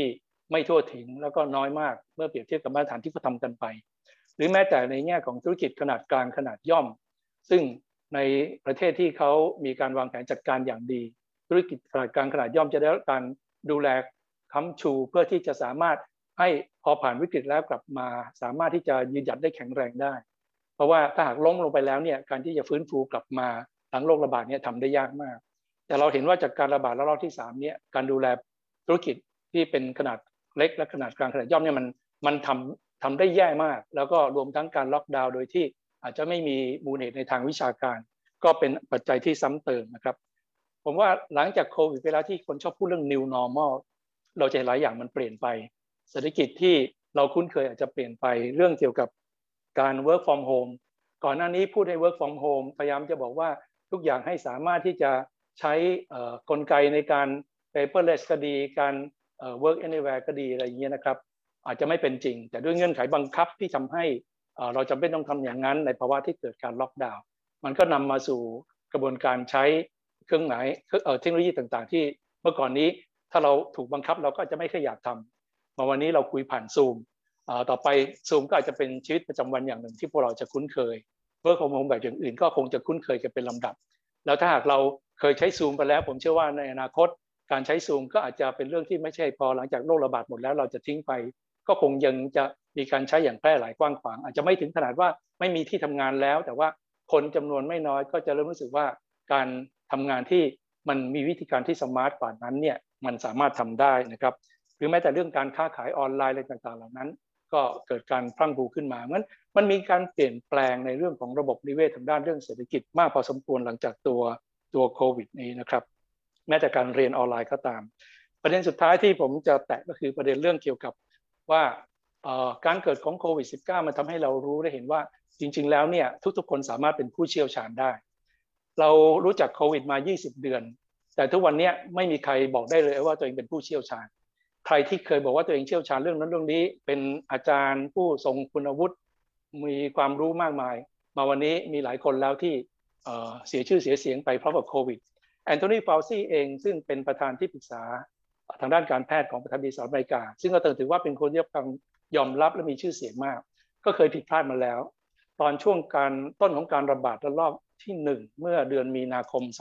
2563แอนโทนีฟาวซี่เคยแนะนำประชาชนอเมริกันบอกว่า ไม่จำเป็นต้องใส่หน้ากาก เพราะการใส่หน้ากากจะทำให้เกิดโทษมากกว่าการไม่ใส่ เพราะฉะนั้นช่วงแรกประชาชนอเมริกันก็ถูกแนะนำว่าไม่ต้องใส่หน้ากาก แต่พอมีการระบาดอย่างรุนแรงแอนโทนีฟาวซีและตัว CDC ของอเมริกาเองก็ต้องเปลี่ยนแนวนโยบายว่าเอาละไม่ได้ละต้องกลับมาใส่หน้ากากทุกๆคนนะครับ หรือแม้แต่บอกว่าพอฉีดเอ็มเอไปสองโดสแล้วสบายได้แล้วเราเปิดเมืองได้แล้ว พอเจอเดลต้าขึ้นมาปั๊บก็ต้องกลับมาบอกว่าอาจจะต้องมีการทบทวนเรื่องการใส่หน้ากากกันใหม่อีกรอบหนึ่งนักวิชาการในประเทศไทยเองก็คงเช่นเดียวกันนะครับ ผมคิดว่าวันนี้หลายคนที่บอกว่าเชี่ยวชาญเนี่ยก็อาจจะไม่สามารถที่บอกได้ว่าสิ่งที่พูดเนี่ยถูกต้องเสมอไป ฉะนั้นตรงนี้ก็จะเป็นมันหนึ่งที่ว่าพรมแดนแห่งความรู้ขณะนี้ไม่มีใครได้เปรียบมากกว่าใคร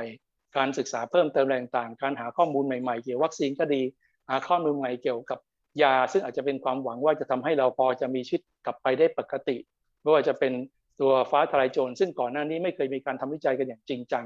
เรามีการทำวิจัยแบบประเภทเเ,เป็น randomized control trial แล้ว ก็มาพิสูจน์ได้ว่าสิ่งที่เรามองข้ามเนี่ยมันมีผลอะไรที่น่าสนใจพอสมควร อย่างในในจีนเองก็เอาฟ้าไทรโจนซึ่งเป็นสารสกัดแอนโดกาโฟไลใช้ชื่อว่าซียันปิงไปฉีดในผู้ป่วย แล้วก็พบว่า การรักษาได้ผลดีกว่ายาแอนตี้ไวรัสตัวอื่นด้วยซ้ำไปนะครับอันนี้ประเด็นเรื่องนี้คงจะเป็นตัวที่บอกว่า วันนี้ไม่มีใครเป็นกูรูไม่มีใครเป็นผู้ที่เชี่ยวชาญที่บอกได้ว่า สิ่งที่ตัวเองพูดเนี่ยจะถูกต้องไปตลอดเวลานั้นคงจะต้องมีการเรียนรู้ใหม่เสมอทุกๆวันครับ ขอบพระคุณครับ ขอบพระคุณครับ ในคุณนายแพทย์นะครับ ก็มาชวนเราพูดคุยนะได้ชี้ให้เห็นประเด็นความเชื่อมโยงนะครับ ในมุมมองจากผู้ที่เคยอยู่ในสายปฏิบัติว่าไอการเปลี่ยนแปลงที่เกิดขึ้นนะครับในสังคมในปัจจุบันในยุคโควิดเนี่ยมันมีผลอย่างไรบ้างต่อการเปลี่ยนแปลงทางสังคมนะครับ แล้วก็มีปัญหาเชิงโครงสร้างยังไงบ้างนะครับ เดี๋ยวท่านสุดท้ายเป็นอาจารย์นิธิครับ อยากจะขอเชิญอาจารย์นิธิมาร่วมแลกเปลี่ยนพูดคุยนะครับ ก่อนที่จะมาพูดถึงรอบที่ 2 แล้วก็อาจจะมาฟังคำถามเพิ่มเติมนะครับ จากอาจารย์ธเนศเผื่ออาจารย์ธเนศอยากจะชวนวิทยากรแต่ละท่านพูดคุย แล้วก็ในช่วงระหว่างนี้นะครับ ถ้าในช่วงที่อาจารย์นิธิได้เริ่มร่วมแลกเปลี่ยนพูดคุยกับเรา ถ้าท่านใดมีคำถามใดๆ เพิ่มเติมอยากร่วมแลกเปลี่ยนความคิดเห็น สามารถพิมพ์มาในช่องคอมเมนต์ด้านล่างของการไลฟ์สดนี้ได้นะครับขอเชิญอาจารย์นิธิครับอาจารย์ วัสดีครับอาจารย์ก่อนอื่นผมขอสวัสดีอาจารย์กุลดาอาจารย์คุณหมอสุรพงศ์อาจารย์เก่งจิตแล้วก็อาจารย์นรุตนะครับส่วนอาจารย์ธเนศเนี่ยผมหวังว่าอาจารย์จะมีสุขภาพที่ดี แล้วก็เพื่อจะทำงานที่เป็นประโยชน์ต่อส่วนรวมได้เป็นเวลานานๆข้างหน้าผมว่าเราต้องมาพูดกันในที่ต่างคนต่างพูดกันคนละที่เนี่ยนะ ก็แน่นอนมันมาจากเรื่องของโควิดนะครับและโควิดนี่มันเป็นโลกาภิวัตน์อย่างหนึ่งนะซึ่งที่ผมต้องพูดเรื่องนี้เพื่อจะบอกว่า เวลาเราพูดถึงโลกาภิวัตน์ในประเทศไทยเนี่ยเราจะมองถึงเฉพาะผลร้ายแต่เพียงอย่างเดียวหรือผลดีแต่เพียงอย่างเดียวนะก็แล้วแต่ แต่ผมคิดว่ามันมีมิติของของโลกาภิวัตน์หลายอย่างด้วยกันที่เรามักจะไม่ค่อยได้พูดถึงนะฮะ เรามักจะให้ความสำคัญกับเรื่องของโอกาสทางเศรษฐกิจใหม่ ๆ ที่เกิดขึ้นและเทคโนโลยีด้วยนะที่เกิดขึ้นจากโลกาภิวัตน์นี่มากกว่าอย่างอื่นทั้งหมด แต่จริงๆแล้วผมคิดว่ามันมีโอกาสที่ดีหลายอย่าง เช่นเป็นต้นว่ามันมันเป็นการโอกาสที่จะปลดปล่อยความรู้ จากการที่ถูกผูกขาดโดยคนจำนวนน้อยเนี่ยให้กลายเป็นความรู้ที่มันกว้างขวางมากขึ้น การประท้วงของ นักศึกษาและนักเรียนที่เห็นอยู่ในทุกวันนี้ก็เห็นได้ชัดว่าเขาได้ความรู้จากอะไรที่อยู่นอกห้องเรียนนะเยอะแยะไปหมดนะมันมีโอกาสที่กว้างกว่านั้นในในการที่จะมีเวทีที่กว้างใหญ่ไพศาลกว่าเก่าหนังไทยทุกวันนี้ก็ฉายไปได้หลายแห่งทั่วโลกโดยผ่านสตรีมมิ่งบ้างอะไรบ้างนะดาราไทยอินเดียจีนต่างๆนะที่มันข้ามไปข้ามมาเยอะแยะไปหมด อีกอย่างที่ค่อนข้างมีความสำคัญมากๆ คือผมคิดว่า คุณหลีกหนีไม่พ้นในโลกาภิวัตน์เนี่ยที่จะทำให้เกิดความรู้สึกใหม่ รสนิยมใหม่ โลกทัศน์ใหม่ ทัศนคติใหม่ ค่านิยมใหม่นะมันถูกทำให้มีลักษณะเป็นเป็นเป็นสากลนะเป็นนานาชาติมากขึ้น ซึ่งแน่นอนย่อมกระทบต่อสิ่งที่เราเรียกว่าความเป็นไทยนะครับ โดยเฉพาะอย่างยิ่งสำหรับคนที่เชื่อว่าความ ความเป็นไทยนี่มันมัน primordial อะมันมีอยู่มาตั้งแต่บรมสมกัน แล้วก็ดำรงอยู่สืบมาตั้งแต่โบราณจนกระทั่งถึงทุกวันนี้โดยไม่เปลี่ยนแปลงคือผมก็เชื่อมันมีความเป็นไทยความเป็นจีนความเป็นอเมริกันความเป็นอินเดียอะไรมันมีทั้งนั้นแหละแต่ว่ามันปรับเปลี่ยนตัวมันเองอยู่ตลอดเวลา มันไม่เคยอยู่นิ่งกับที่แบบนั้นนะแล้วมันจะมีปัญหาระหว่างคนที่เชื่อในเรื่องความเป็นไทยที่มันไม่ไม่ขยับเลยกับคนที่ ที่เสนอสิ่งใหม่ๆ โดยที่ไม่ได้คิดว่าจะไปเป็นอเมริกันหรือไปเป็นอะไรแต่ว่าเป็นคนไทยที่มันเปลี่ยนแปลงไปตามตามโลกตามยุคสมัยนะฮะเพราะฉะนั้นถ้าโลกาภิวัตน์มันไม่ได้ถูกมองให้มันหลากหลายมิติแบบนี้โอกาสในการที่คุณจะดึงให้คนกลุ่มต่างๆ เข้ามาเชื่อมต่อเพื่อที่จะเผชิญกับโอกาสใหม่ๆเหล่านั้นเนี่ยจึงไม่ค่อยมี อันนี้ก็นอกเรื่องนิดหน่อยนะในในในสมัยหนึ่งที่เราส่งเสริมเรื่องโอท็อปเนี่ยผมเข้าใจเป็นความคิดของคุณพันศักดิ์ยรัตจริงหรือเปล่าอันนี้ผมก็ไม่แน่ใจ คือพยายามจะทำยังไงให้ตลาดให้การผลิตอะคือคนไทยไม่ได้มีแต่เพียงแรงงานแต่เพียงอย่างเดียว นอกจากแรงงานแล้วก็ยังมีภูมิปัญญาบางอย่าง ที่จะสามารถผลิตของไปเชื่อมต่อกับตลาดโลกได้ แต่ว่าไอโครงการนี้มันเพิ่งเริ่มต้นไม่นานเท่าไหร่ มันยังพัฒนาตัวภูมิปัญญาเนี้ยขึ้นมาได้ไม่มากพอที่จะทำให้มันมีพลังเข้มแข็งพอที่จะเชื่อมต่อตลาดโลก อันนี้เป็นตัวอย่างให้เห็นว่า ถ้าเรามองเรื่องโลกาภิวัตน์ให้กว้างมันจะนำไปสู่ความเปลี่ยนแปลง ทั้งในทางสังคมและในทางเศรษฐกิจการเมืองเนี่ยแย่มากๆนะ ผมจะขออนุญาตทำอย่างเดียวกับที่อาจารย์กุลดาทำแต่ว่าคงอาจจะไม่ได้ดีอย่างนั้น เป็นเพียงว่าผมคิดว่ามันการที่เราจะเข้าใจสิ่งที่เกิดขึ้นในเมืองไทยทุกวันนี้ วิธีหนึ่งนะก็คือการมองให้มันกว้าง มองในเวลาที่มันกว้างขึ้นนะก็จะเห็นไอ้ความเปลี่ยนแปลงได้ได้มุมหนึ่งนะครับ คือผมไม่ได้อ้างว่าไอ้การย้อนกลับเข้าไปในประวัติศาสตร์เนี้ย จะทำให้เราสามารถเป็นวิธีเดียวที่ทำให้เราเข้าใจสิ่งที่เกิดขึ้นในเมืองไทยเวลานี้ผมเป็นเพียงบอกว่าเป็นวิธีหนึ่งที่ไม่ค่อยถูกนำมาใช้บ่อยนักในการอธิบายสิ่งที่มันเกิดขึ้นในเมืองไทยเท่านั้นเองนะผมคิดว่าอย่างนี้นะครับว่าเราเราพูดกันมานานถึงเรื่องสรุปประเด็นไว้ก่อนเลยดีกว่า เพราะว่าเวลามันมีน้อย ประเด็นของผมก็คือว่า โลกาภิวัตน์เนี่ยมันมีมาตั้งแต่บรมสมกันพอสมควรนะ แล้วก็มันก็ขยายตัวมากขึ้นนะขยายยังไงดีจะพูดถึง จนถึงปัจจุบันนี้ ตลอดเวลามาจนถึงประมาณนะครับพันเก้าร้อยแปดสิบเนี่ยทศวรรษที่พันเก้าร้อยแปดสิบผมคิดว่าชนชั้นปกครองไทยนี่สามารถกำกับควบคุมไม่ให้โลกาภิวัตน์นี่มันไปกระทบถึงความเปลี่ยนแปลงทางสังคมเนี่ยได้พอสมควรทีเดียวนะเพราะฉะนั้นเนี่ยคุณจะพบว่า ถึงแม้ว่าเรามีมีความสัมพันธ์ในลักษณะโลกาภิวัตน์เนี่ยมาตั้งแต่สมัยอุทยาแล้ว แต่มันไม่เกิดความเปลี่ยนแปลงทางสังคมจนเป็นประมาณพันเก้าร้อยแปดสิบนะจากช่วงนี้มาเนี่ยคุณคุณพบว่ามันยากขึ้นในการกำกับควบคุม ไม่ให้ผลกระทบของโลกาภิวัตน์ไปกระทบต่อ ความนึกคิดของคนในสังคมก็ตามรสนิยมก็ตามเลยก็ตามร้อยแปด และผลของมันก็คือว่าปัจจุบันนี้เนี่ยที่เราเห็นสิ่งที่เกิดขึ้นในท้องถนนในกรุงเทพในเมืองใหญ่ ๆ ต่าง ๆ ทั่วทั้งประเทศนี้ผมคิดว่ามันเกิดขึ้นจากการเปลี่ยนของเปลี่ยนแปลงของถ้าเรามองจากโลกาภิวัตน์นะครับ เกิดขึ้นจากความเปลี่ยนแปลงของทางด้านโลกาภิวัตน์ที่ควบคุมไม่ได้ และผมคิดว่าโอกาสที่จะควบคุมไม่มีแล้ว สรุปก็คือว่าอย่างนี้ครับ สรุปก็คือว่าตั้งแต่ยุทธยาเป็นต้นมาเนี่ยคุณมีการค้าขาย แต่ความเปลี่ยนแปลงที่เกิดขึ้นกับการการค้าขายนานาชาติเนี่ยมันถูกจำกัดลงนะครับ ให้เหลือแต่เพียงผลกระทบที่เกิดขึ้นในในทางการเมืองของคนชั้นปกชนชั้นปกครอง เกิดความเปลี่ยนแปลงในสถานะความเป็นอยู่ของชนชั้นปกครอง แต่เพียงอย่างเดียวไม่กระทบถึงประชาชนมากนัก ก็กระทบถึงเหมือนกันนะเช่นเป็นต้นว่ากายแรงงานที่มีอยู่แทนที่จะปลูกข้าวอย่างเดียวนี้คุณต้องไปเที่ยวหาของป่า เพื่อจะส่งสวยแล้วก็เอาไปขายต่างประเทศ ด้วยเหล่านี้เป็นต้น แต่ว่าคุณก็ยังอยู่เป็นไพร่เหมือนเก่า โดยไม่มีอะไรเปลี่ยนแปลง ในขณะที่ชนชั้นปกครองโดยเฉพาะราชสำนักเนี่ยรวยขึ้นอย่างมหาศาลโอกาสที่คุณจะสร้างราชอาณาจักรที่มีอำนาจครอบคลุมไปได้กว้างขวางอย่างนั้น เกิดขึ้นไม่ได้ จนกว่าคุณจะมีสตังค์นะมีเงิน รวยพอที่จะซื้ออาวุธ แจกคน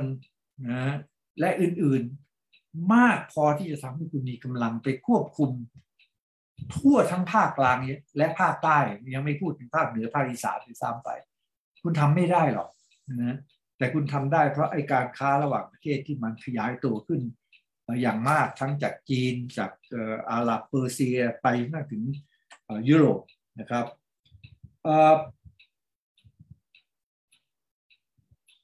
เพราะเพราะฉะนั้นพลังของโลกาภิวัตน์ที่เกิดขึ้นในประเทศไทยเนี่ยมันจึงมันจึงค่อนข้างอ่อนแอนะแล้วก็ทำให้ชนชั้นนำเนี่ยสามารถเก็บเกี่ยวผลประโยชน์จากการค้าต่างประเทศ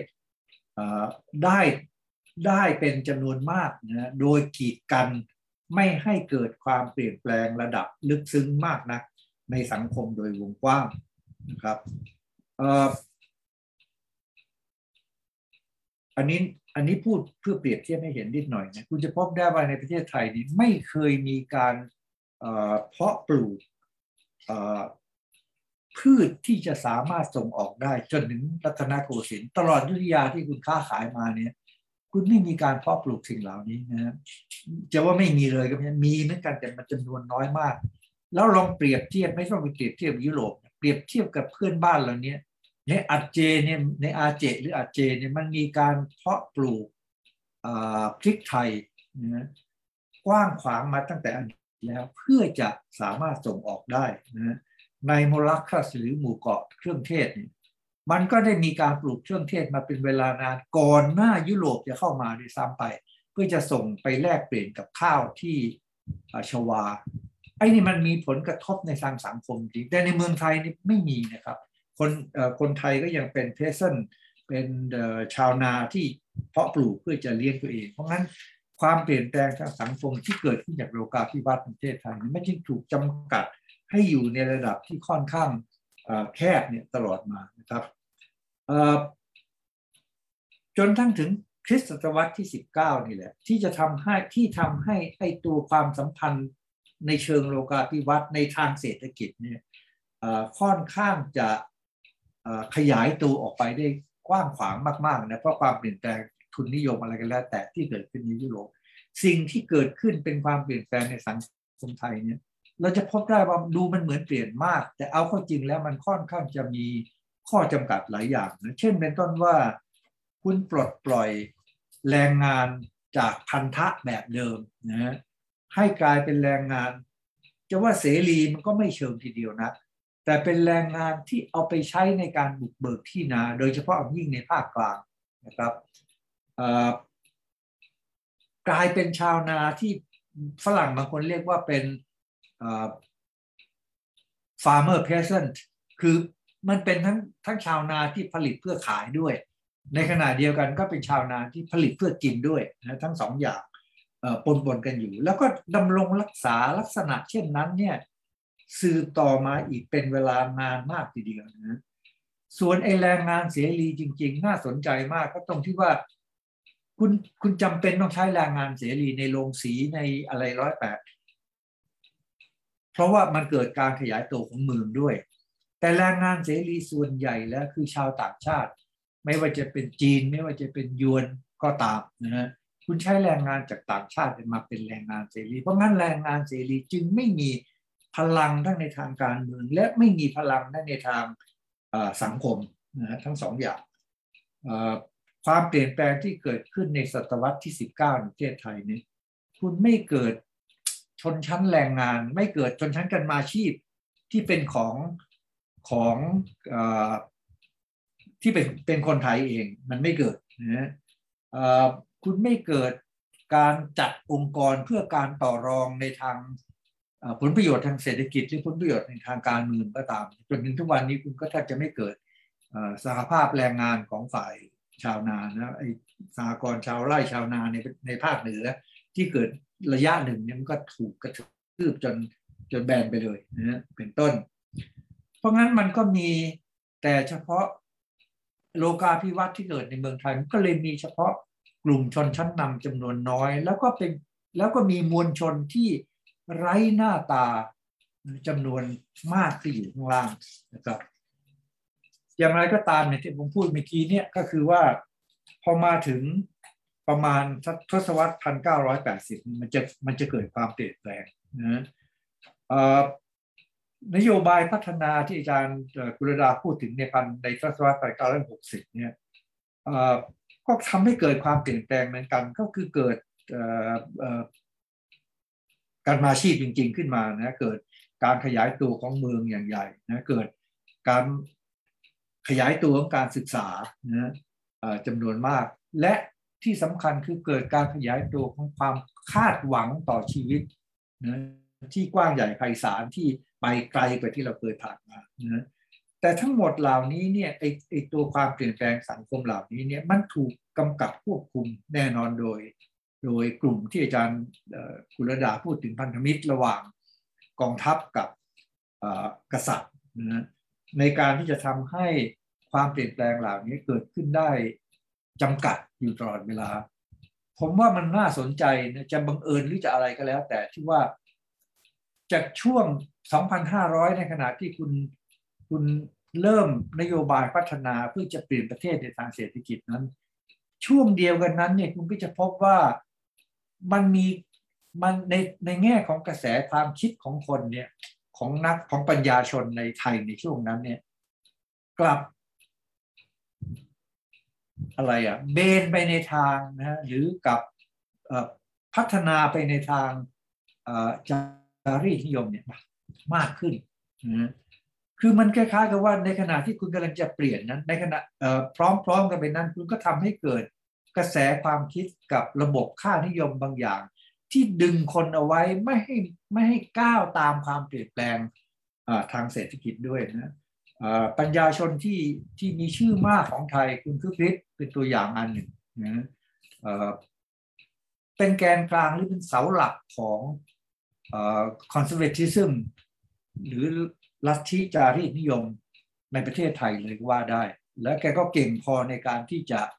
ปรับเปลี่ยนให้มันรักษาไอ้ตัวเนื้อแท้ของมันเอาไว้โดยโดยรับกับไอ้ความเปลี่ยนแปลงได้อย่างอย่างชาญฉลาดเสียด้วยนะและไอ้กระแส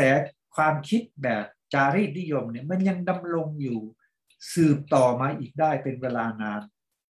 อันนี้ก็ยกให้เห็นเป็นตัวอย่างเองว่า วิธีการควบคุมมันไม่ได้หมายความว่าใช้ออกกฎหมายหรือเอาคนไปลงโทษอย่างเดียว มันมีการสร้างกระแสบางอย่างด้วย ผมเองนี่เข้ามาอะไรในช่วงที่กระแสเหล่านี้กำลังกำลังแรงที่สุดเลยก็ว่าได้เพราะฉะนั้นก็จะถูกดึงถูก ล้อมกรอบวิธีคิดของคุณเนี่ยเอาไว้อย่างค่อนข้างแข็งแรงนะแต่พอหลังพันเก้าร้อยแปดสิบไปแล้วเนี่ยผมคิดว่ามัน มันค่อนข้างจะยากขึ้น เพราะไอ้ความเปลี่ยนแปลงของโลกาภิวัตน์ในทางเศรษฐกิจที่คุณอยากจะให้จำกัดแค่มันอยู่เฉพาะในทางเศรษฐกิจ มันบังคับให้คุณเนี่ยเข้าไปเชื่อมต่อกับโลกข้างนอกนี่มากขึ้นมากขึ้นจนกระทั่งยากในการที่คุณจะกำกับควบคุมว่าอะไรเปลี่ยนอะไรไม่เปลี่ยนนี่ได้อีกต่อไปนะและในขณะเดียวกันหลังช่วง ช่วงระยะเวลาเนี้ยมันก็ทำมันก็มันผลักดันให้คนเนี่ยออกไปเชื่อมต่อโดยความจำเป็นด้วยนะผมกำลังคิดถึงแรงงานข้ามชาติทั้งสองทั้งสองทางนะครับ แรงงานไทยที่จำเป็นต้องออกไปจากประเทศไทยเพื่อจะไปรับจ้างทำงานในที่ต่างๆร้อยแปดในโลก และความจำเป็นของอุตสาหกรรมในประเทศไทยที่ต้องรับแรงงานจากข้างนอกเนี่ยเข้ามาด้วย ตกลงมันมันเกิดการแลกเปลี่ยนแรงงานในขณะที่มันเกิดการนำเอาความคิดใหม่ ๆ บางอย่างเข้ามาอย่างชนิดที่คุณไม่สามารถจะจะหยุดมันได้อะนะอันนี้เป็นตัวอย่างที่ชัดเจน ในขณะเดียวกันชาวนาก็เปลี่ยนผมอยากจะพูดถึงเรื่องของไอ้ไอ้ชาวนาการเมืองของแอนดรูว์วอลเกอร์นี่เป็นตัวอย่างที่เห็นว่า ตัวชาวนาเองมันก็เปลี่ยนไปสู่ การต่อรองในระดับที่ทางเศรษฐกิจและการเมืองในในระดับที่มันมันต้องกว้างขึ้นนะคือมันมันไม่ใช่เรื่องต่อรองกันภายในหมู่บ้านอย่างที่เป็นมาแต่ก่อนนี้นะฮะแรงงานที่ทำงานในโรงงานอุตสาหกรรมในการผลิตในประเทศไทยก็ตามที่อยู่ในภาคบริการก็ตาม ทั้งหมดเหล่านี้เนี่ยมันถูกดึงให้เข้ามาร่วมใน ความเปลี่ยนแปลงทางสังคมและการเมืองที่กว้างใหญ่ไพศาลมาก และผมคิดว่าในช่วงเนี้ยเป็นต้นมาเนี่ยไอตัวความคิดแบบจารีตนิยมเนี่ยมันเริ่มจะถูกท้าทายมากขึ้น แล้วก็มีพลังในการรักษาตัวเองไว้น้อยลงนะฮะกว่าแต่ก่อนนี้จนถึงถึงช่วงสองคศสองพันทศวรรษสองพันเป็นต้นมาผมคิดว่ามันจบแล้ว ที่คุณจะสามารถควบคุมความเปลี่ยนแปลงไว้ต่อไปได้ เพราะฉะนั้นเนี่ยสิ่งที่เราเห็นในปัจจุบันนี้ถ้ามองในภาพกว้างจากมุมของโลกาภิวัตน์ผมคิดว่าเหตุผลสำคัญก็คือว่าคุณไม่สามารถที่จะยุติ หรือจะกำกับควบคุม ไม่ให้ผลกระทบโลกาภิวัตน์กระทบต่อความเปลี่ยนแปลงทางสังคมได้ โอเคครับ ผมคงมีเพียงเท่านี้นะฮะ ครับอาจารย์เราได้ฟังวิทยากรของเราไปทั้ง 4 ท่านแล้วนะครับ ก็มีมุมมองจากทั้งในแง่ของประวัติศาสตร์ การชักชวนให้เห็นประเด็นปัญหาโครงสร้างทางสังคมในปัจจุบัน ปัญหาเรื่องเกี่ยวกับความท้าทายใหม่ ๆ ที่ ตัวสังคมไทยนะครับต้องเผชิญจากวิกฤตเศรษฐกิจ แล้วก็วิกฤตของโควิด ในยุคปัจจุบัน อาจารย์ธเนศครับ งานนี้เราจัดขึ้นมาเพื่อแบบมาดูกันมาพูดกันถึงเรื่องเกี่ยวกับการเปลี่ยนแปลงทางสังคม อยากฟังความคิดเห็นของอาจารย์หน่อยทั้งที่อาจารย์มีต่อเรื่องของออมิติการเปลี่ยนแปลงทางสังคม หรือจะเป็นการสนทนากันกับวิทยากรของเราทั้งสี่ท่านที่ได้พูดมาก็ได้ครับอาจารย์ที่ท่านพูดสองสามประเด็นที่โดดเด่นมากนะครับก็คือ ท่านอาจารย์ซึ่งรู้ดีมากเกี่ยวกับเรื่องระบบการจัดการสาธารณสุขเนี่ยก็ได้ชี้เห็นถึงจุดอ่อนของการจัดระบบสาธารณสุขในประเทศไทยของเรา ซึ่งเราเคยคิดว่าสุดยอดมากนะครับ แต่ความจริงก็สุดยอดมาจริง ๆ อยู่แล้วนะครับ สายวิทยาศาสตร์การแพทย์เนี่ยก็ชัดเจนอยู่แล้วว่าเขา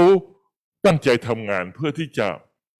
ต้องการให้ประชาชนเนี่ยได้รับการดูแลทางสาธารณสุขอย่างจริงจังนะครับ แล้วก็ มื่อไม่สบายมาก็ต้องมีคนดูแลอย่างจริง ๆ นะครับ แต่ว่าเมื่อเผชิญแบบนี้เราก็เห็นชัดเจนเลยว่า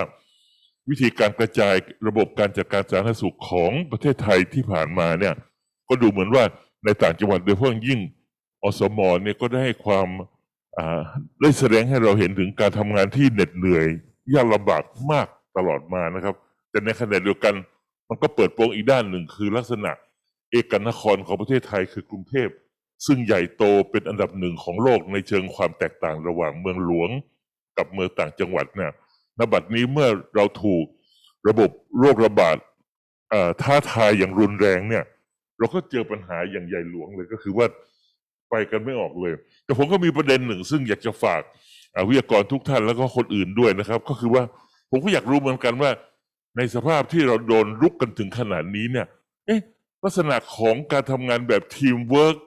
ของรัฐบาลและก็ผู้นำเนี่ยมันไปอยู่ไหนกันนะครับในขณะที่เสียงเรียกร้องให้อ่าออกไปเถิดออกไปเถิดนี่ก็ดังขึ้น ดังขึ้นเป็นลำดับ ขบวนอะคาร์มอบก็ดูจะใหญ่โตรุนแรงมากขึ้นเป็นลำดับแล้วเราจะจัดอ่าวันใหญ่อีกในวันที่เจ็ดสิงหานี้เนี่ย ก็อยากจะทราบเหมือนกันว่า คนที่อยู่ในวงการดูแลรับผิดชอบการบริหารประเทศ หรือคนที่แต่งตั้งเขามาเนี่ยนะครับ เขาคิดถึงเรื่องนี้อย่างไรนะเขาคิดถึงว่าเขาจะอยู่อย่างไรได้ต่อไปในสถานการณ์แบบนี้ เป็นเป็นสิ่งที่ด้านหนึ่งก็ท้าทายนักรัฐศาสตร์ด้วยนะครับ แล้วก็ท้าทายวงการอื่น ๆด้วยนะครับ นี่เป็นประเด็นหนึ่งที่ผมอยากจะเสนอเอาไว้นะครับ ประเด็นที่สองที่ผมอยากจะเรียนเอาไว้ก็คือว่า อยากจะเพิ่มเติมสิ่งที่ท่านอาจารย์นิธิท่านได้พูดไว้เมื่อกี้นี้ ซึ่งผมคิดว่าน่าสนใจมากนะครับ ก็คือทุนนิยมและโลกาภิวัตน์เปิดโลกของเราให้ เรามองเห็นประเด็นปัญหาต่าง ๆ ของโลกมากขึ้นในในโอกาสนี้เนี่ยครับ ในยามที่เราเป็นแบบนี้เนี่ยนะผมผมคิดว่าสื่อมวลชนก็เปิดเปิดเปิดตัวอีกด้านหนึ่งเหมือนกันนะครับ ก็คือว่าเรารู้สึกจะมีความสามารถเหลือเกินในการรายงานว่า วันนี้มันหมื่นเท่าไหร่แล้วนะครับ แล้วก็ โอ้ วันนี้มันขึ้นไปสองแล้ว คือบางทีคุยกันเหมือนกับว่า อืมสิ่งที่ฉันวิเคราะห์ไว้มันจริงเห็นไหมมันสองแล้ว อีกไม่กี่วันมันจะเป็นสามเป็นสี่หรือจะว่าเป็นล้านในอนาคต คือดูจะมีความสุขเหมือนกับการได้คาดคะเนสิ่งที่จะต้องเกิดขึ้น อย่างแน่นอนนะครับ แต่ว่าประเด็นปัญหาอย่างหนึ่ง ซึ่งผมคิดว่าความเป็นวิชาการของอสื่อสารมวลชนที่ต้องทำงานเหมือนกันก็คือว่า ตัวเลขที่มันเพิ่มขึ้นเนี่ย มันเพิ่มตรงไหน ผมยกตัวอย่างเช่นว่าเอ๊ะมันมาจากสมมุตินะครับ วันนี้หมื่นสองพุ่นี้เป็นหมื่นห้าหรือหมื่นแปดมันมาจากไหน มันเป็น จำนวนของผู้คนที่มาจาก อย่างที่ถ้าใช้ศัพท์ของอาจารย์เก่งกิจก็คือว่า ชนชั้นไหนที่ได้รับผลประโยชน์เดือดร้อนจากสิ่งเหล่านี้ เพราะท่านอาจารย์เก่งกิจเองก็รู้มันจะบอกเราแล้วว่า ความทุกข์ยากลำบากเดือดร้อนเหล่านี้เนี่ย ก็มาจากสังคมเหลื่อมล้ำเท่านั้นแหละ แล้วเราก็น่าเชื่อได้ว่าคนส่วนใหญ่ที่กำลังประสบปัญหาอยู่ในเวลานี้ก็เป็นคนส่วนใหญ่ทั้งนั้นแหละนะครับ ที่หาเช้ากินข้ามออกมาเดินทั่ว ๆ ไปเนี่ย ในขณะที่คนที่กินเงินเดือนอยู่หรืออยู่ข้างในอยู่อาจจะบอกว่าเราอยู่อย่างเป็นสุขหรืออมีอุปกรณ์การชมความสุขต่างๆในบ้านนะฮะไม่ว่าจะเป็นทีวีเพลงหรือภาพยนตร์อ่า Netflix YouTube อะไรที่ดูกันจนไม่รู้จะดูกันยังไงแล้วนั่นก็คงจะมากมายเต็มไปหมดแล้วนะครับ แล้วก็พัฒนาขึ้นไปเรื่อยๆ ผมก็คิดว่าในในประเด็นนี้ก็คือ มาสรุปบทเรียนกันนะครับว่าที่ผ่านมาเนี่ยระบบการปกครองของเรามีจุดอ่อนตรงไหน ระบบบริหารของเรามีจุดอ่อนตรงไหนนะครับ เมื่อวานนี้ท่านอาจารย์ดรเกษียณเตชะพีระนักรัฐศาสตร์คนสำคัญของธรรมศาสตร์ก็ได้พูดชัดเจนนะครับ บอกว่าเมื่อระบอบไม่สามารถเสนอกลไกของการเปลี่ยนแปลง ระบบการจัดการบ้านเมืองได้ในสถานการณ์แบบนี้เนี่ยก็ได้เวลาที่ต้องเปลี่ยนระบบ นะครับ นี่ก็เป็นประเด็นวักทองวักหนึ่งของเมื่อวานนี้นะครับ ซึ่งก็เป็นประเด็นที่ท้าทายนักรัฐศาสตร์ทั้งหมดเลย แต่ผมก็คิดว่าวันนี้ที่เราเชิญวิทยากรทั้งสี่ท่านมา ก็ทุกท่านก็เห็นแล้วว่าความสำคัญของประเด็นเราเนี่ยก็คือมันเป็นประเด็นที่นักวิชาการอย่างพวกเราทั้งหมดก็อยู่ในวงการทางสังคมศาสตร์ คือเห็นความสำคัญของทั้งเศรษฐศาสตร์นะครับรัฐศาสตร์ เศรษฐศาสตร์การเมือง สาธารณสุขศาสตร์นะฮะแล้วก็ล่าสุดนี้ก็คือประวัติศาสตร์นะทั้งหมดนี้มารวมเรียงร้อยเข้ามาแล้วก็คือว่า เราจะใช้สิ่งที่ท่านอาจารย์นิธิพูดเนี่ยก็คือว่าใช้กระบวนการมองทุนนิยมที่ผ่านมาในรอบร้อยกว่าปีมานี้อย่างน้อยเนี่ยนะครับ ให้เห็นถึงว่าจากจุดแข็งที่เขาได้พัฒนาเศรษฐกิจในแบบของเขาเนี่ย แต่แน่นอนครับประเทศของเราอาจจะล่าช้าหน่อย อันเนื่องมาจากการเป็นกึ่งอาณานิคม มันไม่ใช่อาณานิคมจริงๆนะแต่ในที่สุดแล้วก็อย่างที่ท่านอาจารย์นิธิกล่าวไว้ก็คือว่ามันไม่สามารถปิดกั้นได้ ประเด็นของเราก็คือว่าเราจะระดมความรู้ความสามารถของเราที่มีอยู่ในเวลานี้เนี่ยเข้าใจปัญหาที่เกิดขึ้นยังไง อุปสรรคที่เกิดขึ้นเป็นอย่างไร แล้วผมก็ยังมีประเด็นหนึ่งตามมาอีกก็คือว่า ในท่ามกลางสถานการณ์ที่เป็นอยู่ในเวลานี้เนี่ย มหาวิทยาลัยต่างๆ ของประเทศเรานะครับ มีบทบาทอย่างไรทั้งในการทำให้ระบบการศึกษาที่เราต้องซูมหากันเรียนกันแบบนี้ ด้านหนึ่งนะมีประสิทธิภาพมากขึ้น และอีกด้านหนึ่งก็คือว่าเราจะใช้องค์ความรู้ของอุดมศึกษาที่เรามีอยู่เนี่ยนะเข้าใจปรากฏการณ์การแพร่ระบาดของโรคนี้ หรือว่ามองประเด็นต่างๆ ที่เราคุยกันมาตั้งแต่ต้นเนี้ยอย่างไรนะครับ เพราะฉะนั้นผมก็ ขอขออนุญาตเสนอความเห็นตรงนี้ไว้แค่นี้ก่อนนะครับอาจารย์ครับ ขอบคุณครับอาจารย์เอ่ออาจารย์เก่งกิจมีอะไรอยากจะเสริมเพิ่มเติมก่อนไหมครับ ก่อนที่จะเข้าไปสู่โอเคครับอ่าขอถามอาจารย์กุลดาก่อนละกันผมไล่จากบนเมื่อกี้ที่เราไล่ลำดับกัน อาจารย์กุลดาครับ สวัสดีครับอาจารย์อีกรอบหนึ่งอาจารย์สวัสดีค่ะ สวัสดีครับค่ะ อาจารย์มีความเห็นหรืออยากจะเพิ่มเติมอะไรจากอาจารย์ธเนศไหมครับ ในประเด็นเรื่องที่อาจารย์ธเนศได้ ลองตั้งประเด็นเสนอเพิ่มเติมไปเมื่อกี้ครับเออไม่มีค่ะ ไม่มีค่ะ ถ้าเผื่อ เออใครอยากให้ขยายประเด็นที่ฉันพูดต่อเออก่อนหน้านี้ก็ยินดีนะคะ ก็ค่ะที่จริงว่ามันมีอีกหลายประเด็นอะทำไม่ได้ในยี่สิบนาทีอะงั้นอาจารย์อาจารย์มีประเด็นอะไรเพิ่มเติมไหมครับ เดี๋ยวลองขออาจารย์ให้เวลาอาจารย์อีกสัก สิบยี่สิบนาทีก็ยังได้ครับอาจารย์ เออ ไม่ได้คิดเตรียมไว้โอเคค่ะ ก็ก็อยากจะเน้นว่าไอ้พลังที่เราเห็นในปัจจุบันเนี่ยนะคะ ที่มันมาต่อต้านไอ้โครงสร้างอำนาจปัจจุบันเนี่ย มันไม่แตกต่างจากพลังของกระบวนการชาตินิยมของประเทศอื่นๆในภูมิภาคนี้ที่มันเกิดขึ้นเออ ก่อนแล้วก็หลังสงครามโลกครั้งที่สองนะคะเออเออกระบวนการนี้ของเราเนี่ยอาจจะมองว่า หรือว่าการเกิดขึ้นของกระบวนการดังกล่าวเนี่ยมันมันถูกทำให้ช้าลงไป มากกว่าที่มันจะไม่มีนะคะ แล้วก็เพราะฉะนั้นก็อยากขอเชิญชวนให้มองเออพลังที่ต่อที่ดูเหมือนจะเป็นพลังประชาธิปไตยนะฮะซึ่งที่จริงแล้วก็ไม่มีความแตกต่างจาก พลังชาตินิยมที่เกิดขึ้นมาแล้ว ก็คือพลังที่จะมาต่อต้านโครงสร้างทางเศรษฐกิจแล้วก็การเมืองของโครงสร้างอำนาจค่ะคุณครับอาจารย์ ผมขออนุญาตย้อนกลับไปหานายแพทย์สุรพงศ์ครับ คุณหมอครับ คุณหมอมีประเด็นอะไรเพิ่มเติมในที่อาจารย์ธเนศได้พูดเสริมเพิ่มเติมไปไหมครับ อยากจะแสดงความคิดเห็นตั้งคำถามหรือลอง โต้เถียงพูดคุยกันสักนิดไหมครับอาจารย์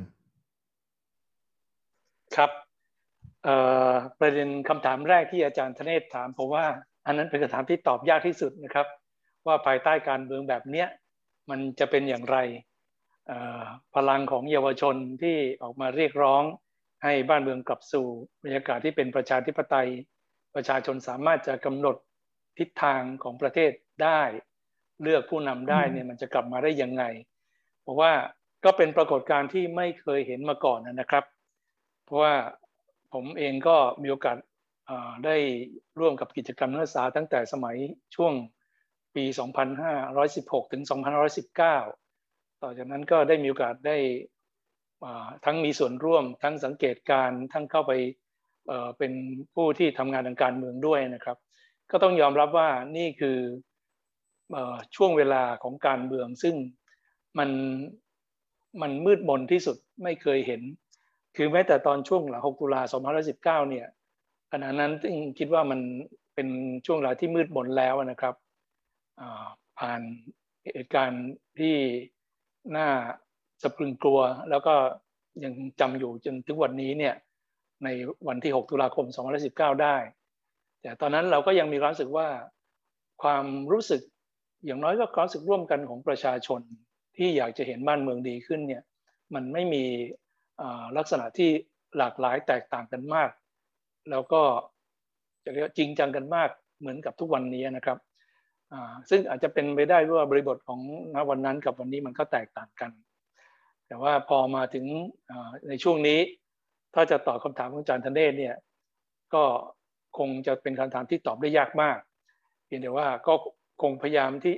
จะสื่อสารถึงเฉพาะ คนรุ่นหนุ่มรุ่นสาวที่กำลังเรียกร้องเพื่อประชาธิปไตยว่า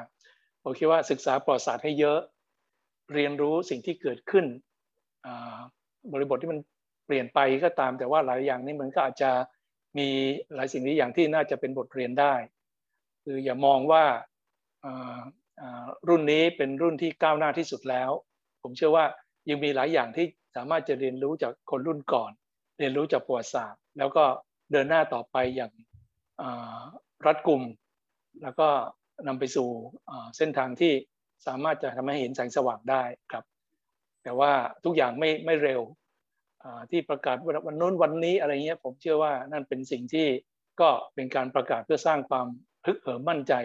แต่ในแง่ความเป็นจริงมันไม่ได้อย่างนั้นครับ อาจารย์นิธิครับ สวัสดีครับอาจารย์ อาจารย์ยังอยู่ไหมครับครับ อาจารย์มีประเด็นคำถามหรือ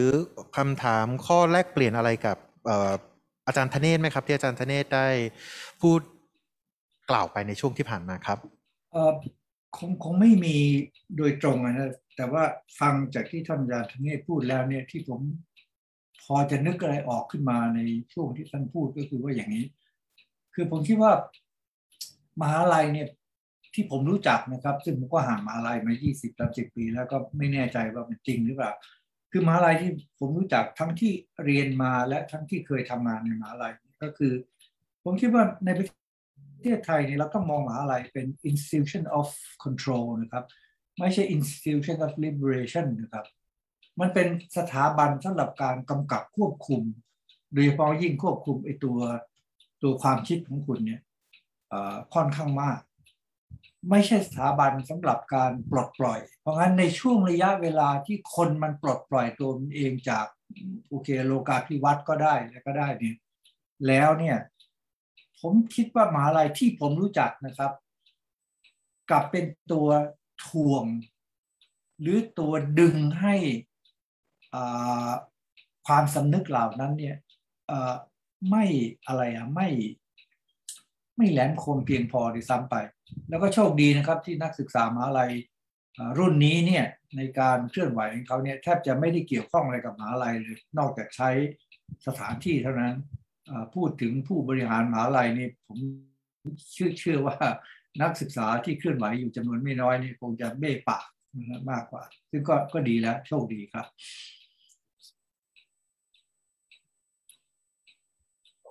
อาจารย์ผมอยากจะมาชวนอาจารย์เก่งกิจคุยหน่อยอาจารย์เก่งกิจหยิบไมค์พอดีอะ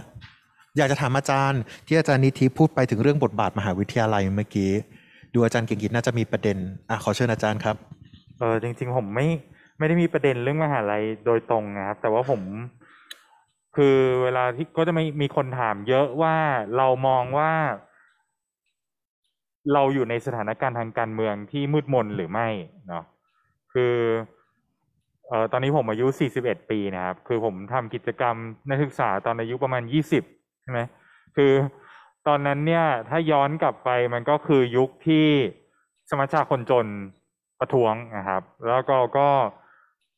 ในในแง่ของกิจกรรมนักศึกษาเราก็แบบให้ความสนใจกับประเด็นการต่อสู้ของสมัชชาคนจนเนาะเป็นยุคที่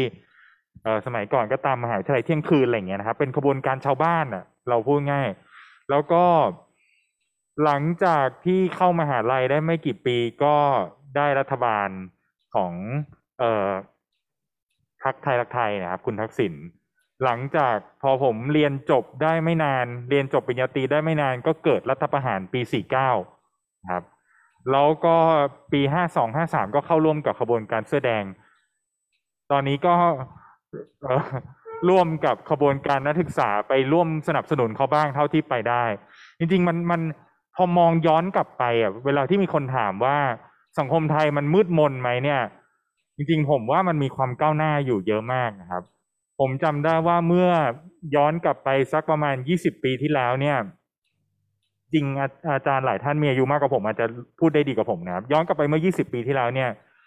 ข้อถกเถียงในขบวนการภาคประชาชนก็คือ เราขบวนการภาคประชาชนควรมีพรรคการเมืองของตัวเองไหมเนาะควร ต่อสู้ในเวทีทางเกิดการเมืองที่เป็นทางการหรือไม่นะครับ แน่นอนว่าหนึ่งในข้อถกเถียงอันนี้ก็คือการที่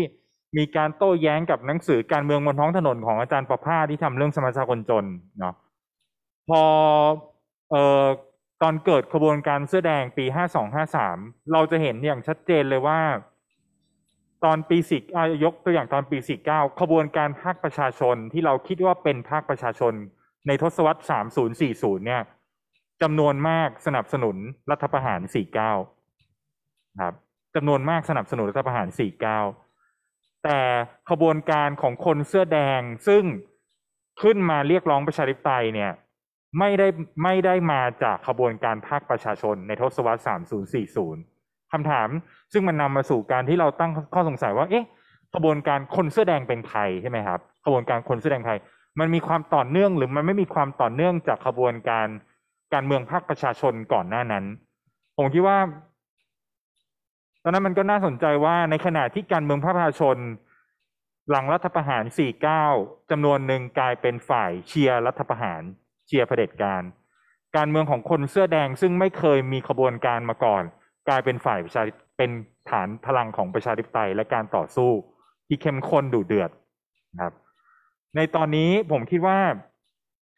การเกิดขึ้นของม็อบนักศึกษาคนรุ่นใหม่เนี่ย ในปีหกสามเนี่ยคำถามที่ตามมาคือคนพวกนี้เป็นใครเนาะคนพวกนี้เป็นใคร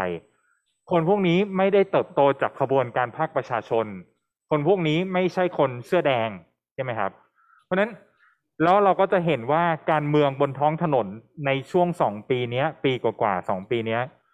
มันคือคนกลุ่มใหม่ ซึ่งไม่ได้ปฏิเสธการเมืองในรัฐสภาด้วย ผมยกตัวอย่างว่าตอนที่มีการเลือกตั้งช่วงเอ่อสักสองปีที่ผ่านมาเนี่ยนะครับ ปีสองปีที่ผ่านมาเนี้ยเออไม่รู้อันนี้พูดได้ไหมว่าในพื้นที่เขตการเลือกตั้งในมหาวิทยาลัยเชียงใหม่เนี่ยมันมีคนบอกว่าคนส่วนหนึ่งที่ไปเลือกพลังประชารัฐคืออาจารย์และเจ้าหน้าที่ที่เป็นผู้มีอายุหน่อย ส่วนนักศึกษาและคนรุ่นใหม่ ไปเลือกพัก เพื่อไทยกับอนาคตใหม่เนาะคือมันน่าสนใจว่ามันคือการเมืองของคนรุ่นใหม่เนี่ย มันไม่ได้แยกออกจากการเมืองในรัฐสภาแบบที่เราพูดถึงการเมืองในช่วงเอ่อช่วงการเมืองภาคประชาชนน่ะสักยี่สิบปีที่แล้วเพราะนั้นคือผมไม่รู้สำหรับผมในฐานะที่แบบอาจจะยังไม่ได้มีอายุเยอะแล้วผมก็ได้เห็นได้สัมผัสคนรุ่นใหม่อยู่เพราะว่ายังต้องสอนหนังสืออยู่เนี่ย ก็เห็นว่ามันมีความเปลี่ยนแปลง ที่น่าสนใจแล้วก็อาจจะเป็นการเปลี่ยนแปลงในเชิงคุณภาพแบบหนึ่ง แต่แน่นอนว่าลักษณะของการเมืองในช่วงสองปีนี้ที่เราอาจจะเรียกว่าเป็นการเมืองบนท้องถนนที่เชื่อมโยงกับการสนับสนุนการต่อสู้ในรัฐสภาเนี่ยก็ไม่ได้มีการจัดตั้งเราพูดงี้ไม่มีการจัดตั้งหรือไม่มีองค์กรที่มีลักษณะที่เป็นระบบ หรือไม่ได้มีแบบการสนับสนุนทรัพยากรจาก พรรคการเมืองอย่างเป็นระบบ หรือแม้กระทั่งขบวนการต่อสู้ที่เป็นระบบที่มันมีความต่อเนื่อง ซึ่งอันนี้ก็ไม่รู้ว่าทิศทางอันนี้มันจะไปมันจะดำเนินต่อไปยังไง แต่ผมคิดว่าในมุมที่ผมพูดที่ผ่านมาตรงเนี้ย ผมคิดว่ามันมีความก้าวหน้าอยู่ แล้วจริง ๆ แล้ว เวลาที่พูดว่ามันมีความก้าวหน้าเนี่ย มันก็ไม่ได้แยกขาดออกจากบริบทในต่างประเทศด้วยนะครับ ผมอยากจะพูดอย่างนี้ว่า ในการเคลื่อนไหวของขบวนการทางสังคมในต่างประเทศเนี่ย มันก็มีความก้าวหน้าเหมือนกันเนาะแล้วก็มีในผมเห็นเอ่อนักศึกษาคนรุ่นใหม่ ทุกวันเนี้ยก็เรียนรู้ประเด็นการเคลื่อนไหวในต่างประเทศ ผมยกตัวอย่างนะครับว่าประเด็นเรื่องเอ่อโรจาว่าไม่รู้ว่าทุกท่านอาจจะรู้อยู่แล้วนะครับโรจาว่าที่มันมี ตั้งเป็นสังคมที่แบบว่าไม่มีอำนาจรัฐจากบนลงล่างแล้วก็จัดการกันเองแถวๆตรงซีเรียอะไรเงี้ยครับ อันนี้มันเป็นตัวอย่างที่มันเป็นประเด็นที่คนรุ่นใหม่สนใจเยอะมากเลยว่าเฮ้ยเราจะสร้างสังคมนี้ยังไง โดยที่ไม่ได้ปฏิเสธ รัฐสภาไม่ได้ปฏิเสธการเมือง แต่มองว่าการเมืองเป็นส่วนสำคัญ แต่ต้องไม่ใช่การเมืองที่มีหน้าตาแบบรัฐสภาแบบประยุทธ์อะใช่ไหมครับ คือคือผมคิดว่านี้มันเป็นความเปลี่ยนแปลงในเชิงคุณภาพ ก็เลยอาจจะไม่รู้ว่าอันนี้มันเราอันนี้อาจจะเป็นส่วนหนึ่งของสิ่งที่เราอาจจะเรียกว่าเป็นความเปลี่ยนแปลงทางสังคม ซึ่งเออแน่นอนว่าถ้ามองย้อนมา 20 ปีมันก็มีมีหลายช่วงเวลาที่เราอาจจะเรียนรู้ได้ว่า แล้วผมคิดว่าคนรุ่นใหม่ก็เรียนรู้บทเรียนของคนเสื้อแดง คนเสื้อแดงก็เรียนรู้บทเรียนของว่าทำไมกระบวนการภาคประชาชนถึงเป็นฝ่ายเชียร์รัฐประหาร คือผมว่าอันนี้มันเป็น สิ่งที่เราสั่งสมมาในการต่อสู้อยู่ในระดับหนึ่ง ขอบคุณครับอาจารย์ เราได้เห็นประเด็นของเอ่ออาจารย์แต่ละท่านไปในรอบแรกนะครับ แล้วมีอาจารย์ธเนศได้ลองแสดงความคิดเห็นเพิ่มเติม แล้วก็ลองถามอาจารย์แต่ละท่านไปว่ามีความคิดเห็นยังไงต่ออาจารย์ธเนศบ้าง ทีนี้ผมอยากจะกลับมาอีกหนึ่งรอบครับ อยากจะมาเปิดโอกาสให้อาจารย์แต่ละท่านที่อาจจะยังมีประเด็นเพิ่มเติม อยากจะลองเสนอ อยากจะลองมาชักชวนให้เปิดพื้นที่พูดคุยนะครับว่า กลับมาวนกันอีกหนึ่งรอบว่าแต่ละท่านมีประเด็นที่ยังค้างคาและอยากจะมาชวนพูดคุยอีกไหมครับ อาจารย์กุลดาครับ ผมขอถามอาจารย์ก่อนครับ อาจารย์ยังมีประเด็นดี๋ยวคืออยาก react กับทางท่านผู้พูดคนอื่นนะคะอ่าเออครับ เมื่อกี้อาจารย์เก่งกิจตั้งคำถามไว้ว่า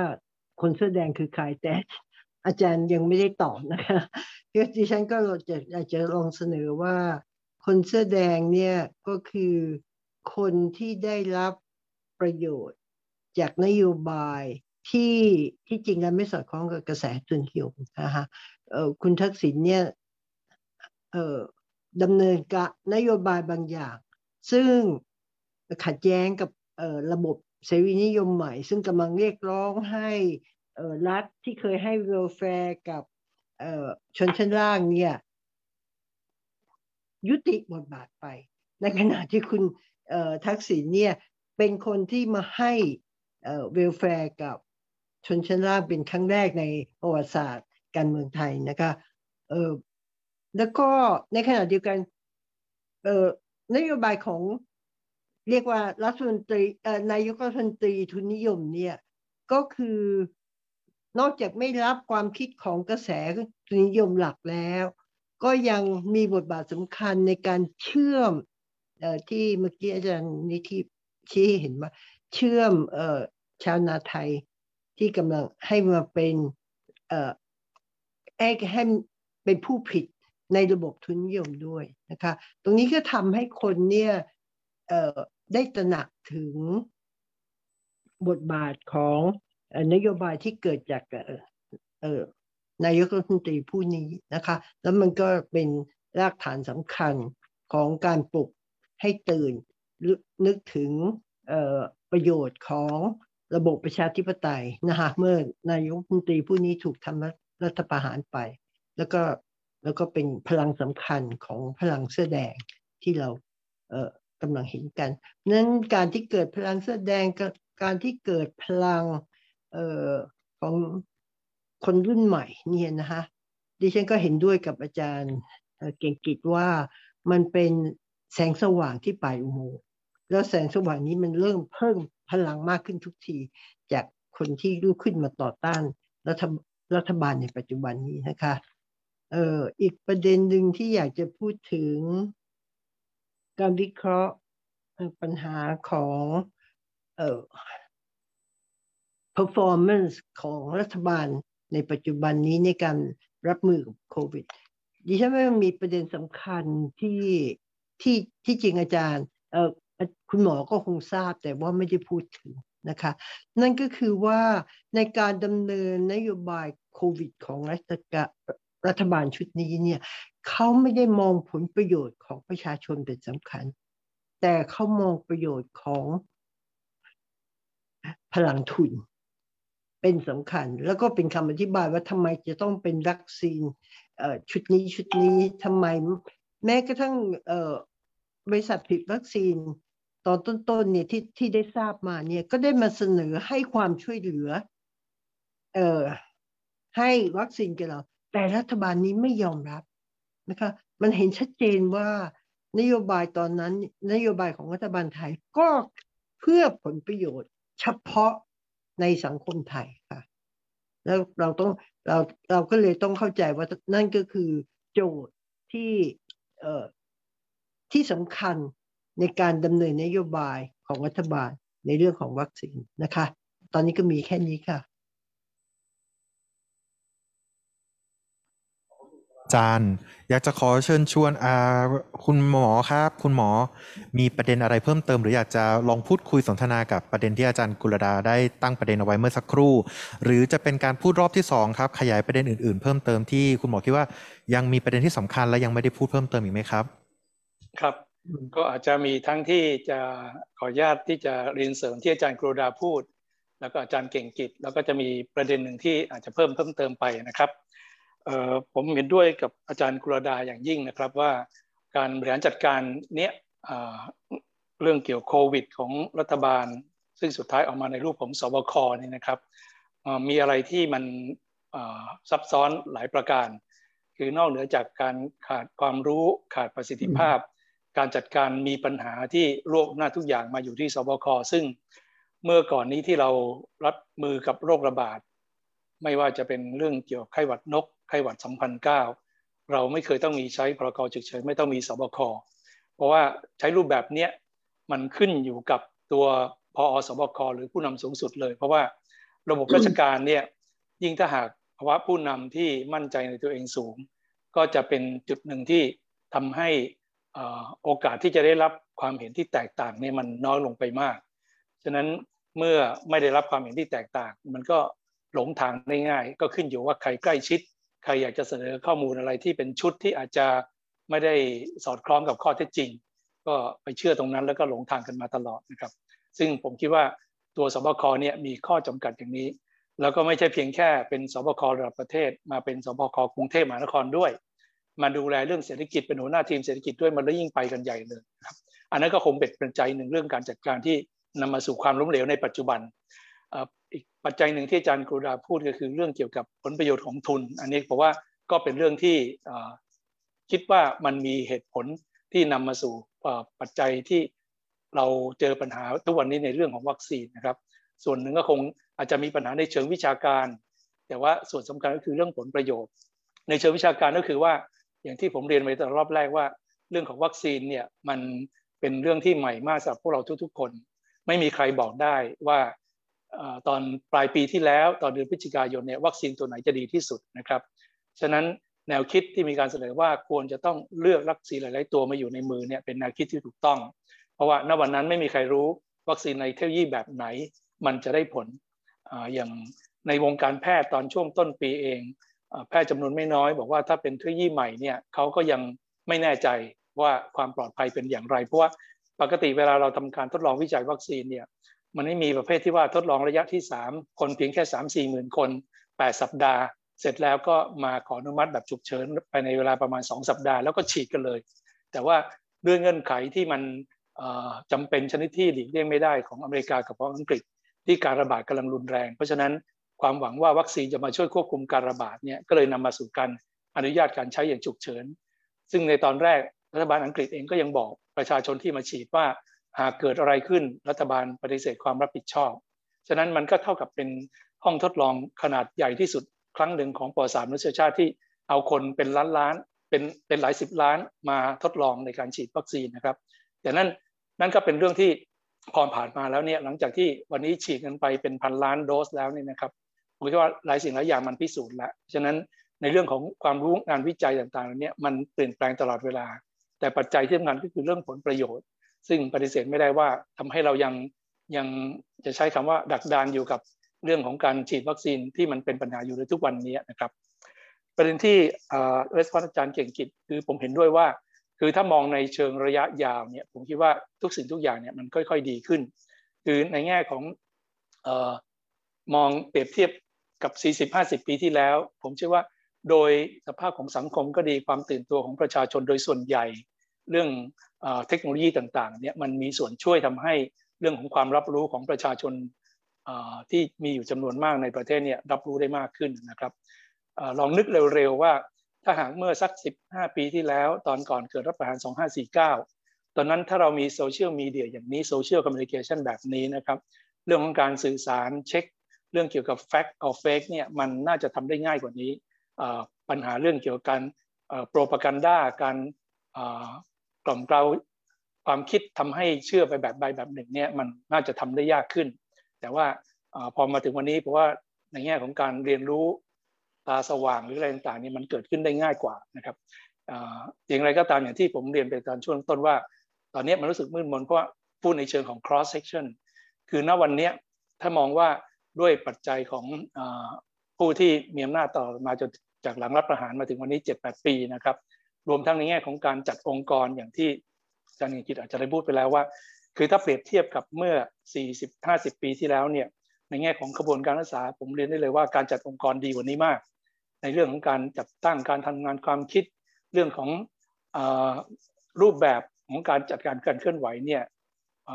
มีมี ความรู้จะใช้คำว่าทฤษฎีชี้นำอะไรประมาณนั้นนะฮะณวันนี้ผมคิดว่าอาจจะต้องเปรียบเทียบเหมือนกับว่า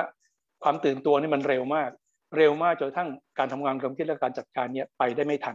ฉะนั้นเราก็จะเห็นปัญหาเรื่องความขัดแย้งบ้างในกระบวนการประชาธิปไตยของคนรุ่นหนุ่มรุ่นสาว ซึ่งมันก็ไม่ได้เป็นเรื่องใหม่ ตอนสมัยช่วง 16ถึง19 ความขัดแย้งของแนวทางการเคลื่อนไหวของกระบวนการนิสิตนักศึกษาก็เป็นแบบเดียวกัน เพียงแต่ตอนนั้นมันมีช่วงระยะเวลาที่เรียนรู้ไปเคลื่อนไหวไป แต่วันนี้มันเกิดขึ้นเร็วมาก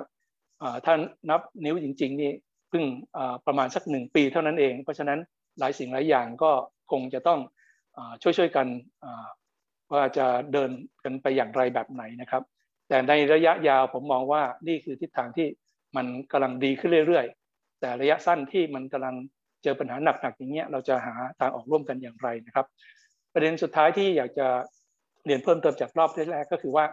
ผมมองเห็นประเด็นหนึ่งที่รอบแรกไม่ได้พูดไปก็คือว่าภายหลังจากที่มีการระบาดหนักของโควิดเนี่ยมันทำให้เปิดผลกระทบกับคนจำนวนไม่น้อย คนที่ยากจนก็ยากจนลงไปอีกมาก คนเป็นชนชั้นกลางก็สิ้นเนื้อประดาตัวหลายคนล้มละลาย หลายคนก็สูญเสียธุรกิจของตัวเองที่สูญหายไปแล้วก็ไม่ได้เกิดขึ้น เฉพาะในประเทศไทยเกิดขึ้นทั่วทั้งโลกนะครับ งั้นแนวคิดหนึ่งที่มันผุดขึ้นมาแล้วก็พูดถึงกันค่อนข้างกว้างกว่า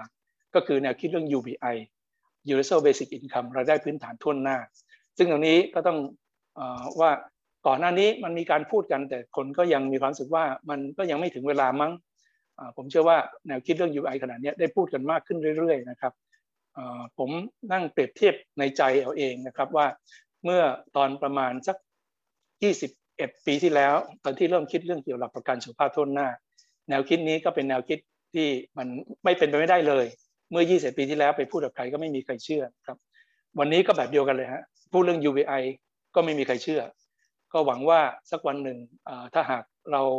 ค่อยๆต้มเตี้ยมเดินหน้าไปนะครับอย่างน้อยเรื่องของการที่มีรายได้พื้นฐานทั่วหน้า อย่างน้อยก็เป็นรองรับสำหรับคนที่ถึงเวลาแล้วไม่มีทางออกจริง ๆ ไม่ต้องถึงขนาดต้องไปฆ่าตัวตาย ไม่ต้องไปรมควันในในรถแท็กซี่ของตัวเอง สามารถที่จะหรือถ้าเป็นคนรุ่นหนุ่มรุ่นสาวก็คือ อย่างน้อยก็กล้าที่จะลองผิดลองถูกท้าทายความคิดของตัวเองแล้วก็ลองสิ่งใหม่ ๆ ก็น่าจะเป็นประโยชน์ที่จะต้องเริ่มคิดจริงจังว่านี่อาจจะเป็นอีกเรื่องหนึ่งที่เราควรจะทำกันหรือไม่ครับ ขอบพระคุณครับขอมาเป็นรอบอาจารย์นิธิครับ อาจารย์นิธิมีมีประเด็นใดที่อยากจะพูดเป็นประเด็นเก็บตกรอบที่สองหรือว่าอยากจะตอบคำถามหรือตั้งประเด็นใดเพิ่มเติมไหมครับอาจารย์นิธิครับ คงคงขอให้เป็นการสนทนาแล้วกันนะครับ ผมไม่มีอะไรที่จะจะเพิ่มเติมจากสิ่งที่พูดไปแล้วเอ่อคือจากที่ท่านอาจารย์กรดาพูดถึงเมื่อกี้นี้ว่าคุณทักษิณเป็นคล้ายทุนขนาดใหญ่ แต่ว่าพอลงมาเล่นการเมืองก็กลับไปแทนที่จะเป็นเสรีนิยมใหม่ก็กลับลงไปช่วยเหลือคนระดับล่างผมก็ทั้ง เห็นด้วยแล้วก็ยังไม่เต็มที่ร้อยเปอร์เซ็นเต็ม แต่ก็เห็นด้วยเป็นหลักนะครับ คือว่าอยากจะพูดว่าพรรคไทยรักไทยนี่เป็นพรรคการเมืองแรกของไทยเลยว่าได้นะที่พยายามจะสร้างฐานมวลชนของตนเอง คุณอาจจะมีพรรคการเมืองที่เก่าแก่มาเป็นหลายสิบปี แต่พรรคเหล่านั้นไม่ได้ไม่ได้มีความพยายามเลยแม้แต่นิดเดียวในการจะสร้างฐานมวลชนตนเอง เพราะฉะนั้นไทยรักไทยเนี่ยเป็นอันแรกแต่ คุณทักษิณก็ ก็ฉลาดพอที่จะรู้ว่าถ้ามัวแต่สร้างฐานมวลชนก็ก็เป็นฝ่ายค้านไปอีกหลายสิบปีนะฮะจึงจำเป็นต้องผนวกรวมเอาทั้งฐานมวลชนกับกลุ่มเจ้าพ่อเจ้าแม่อะไรก็แล้ว แต่ที่เป็นแบบเก่าอะ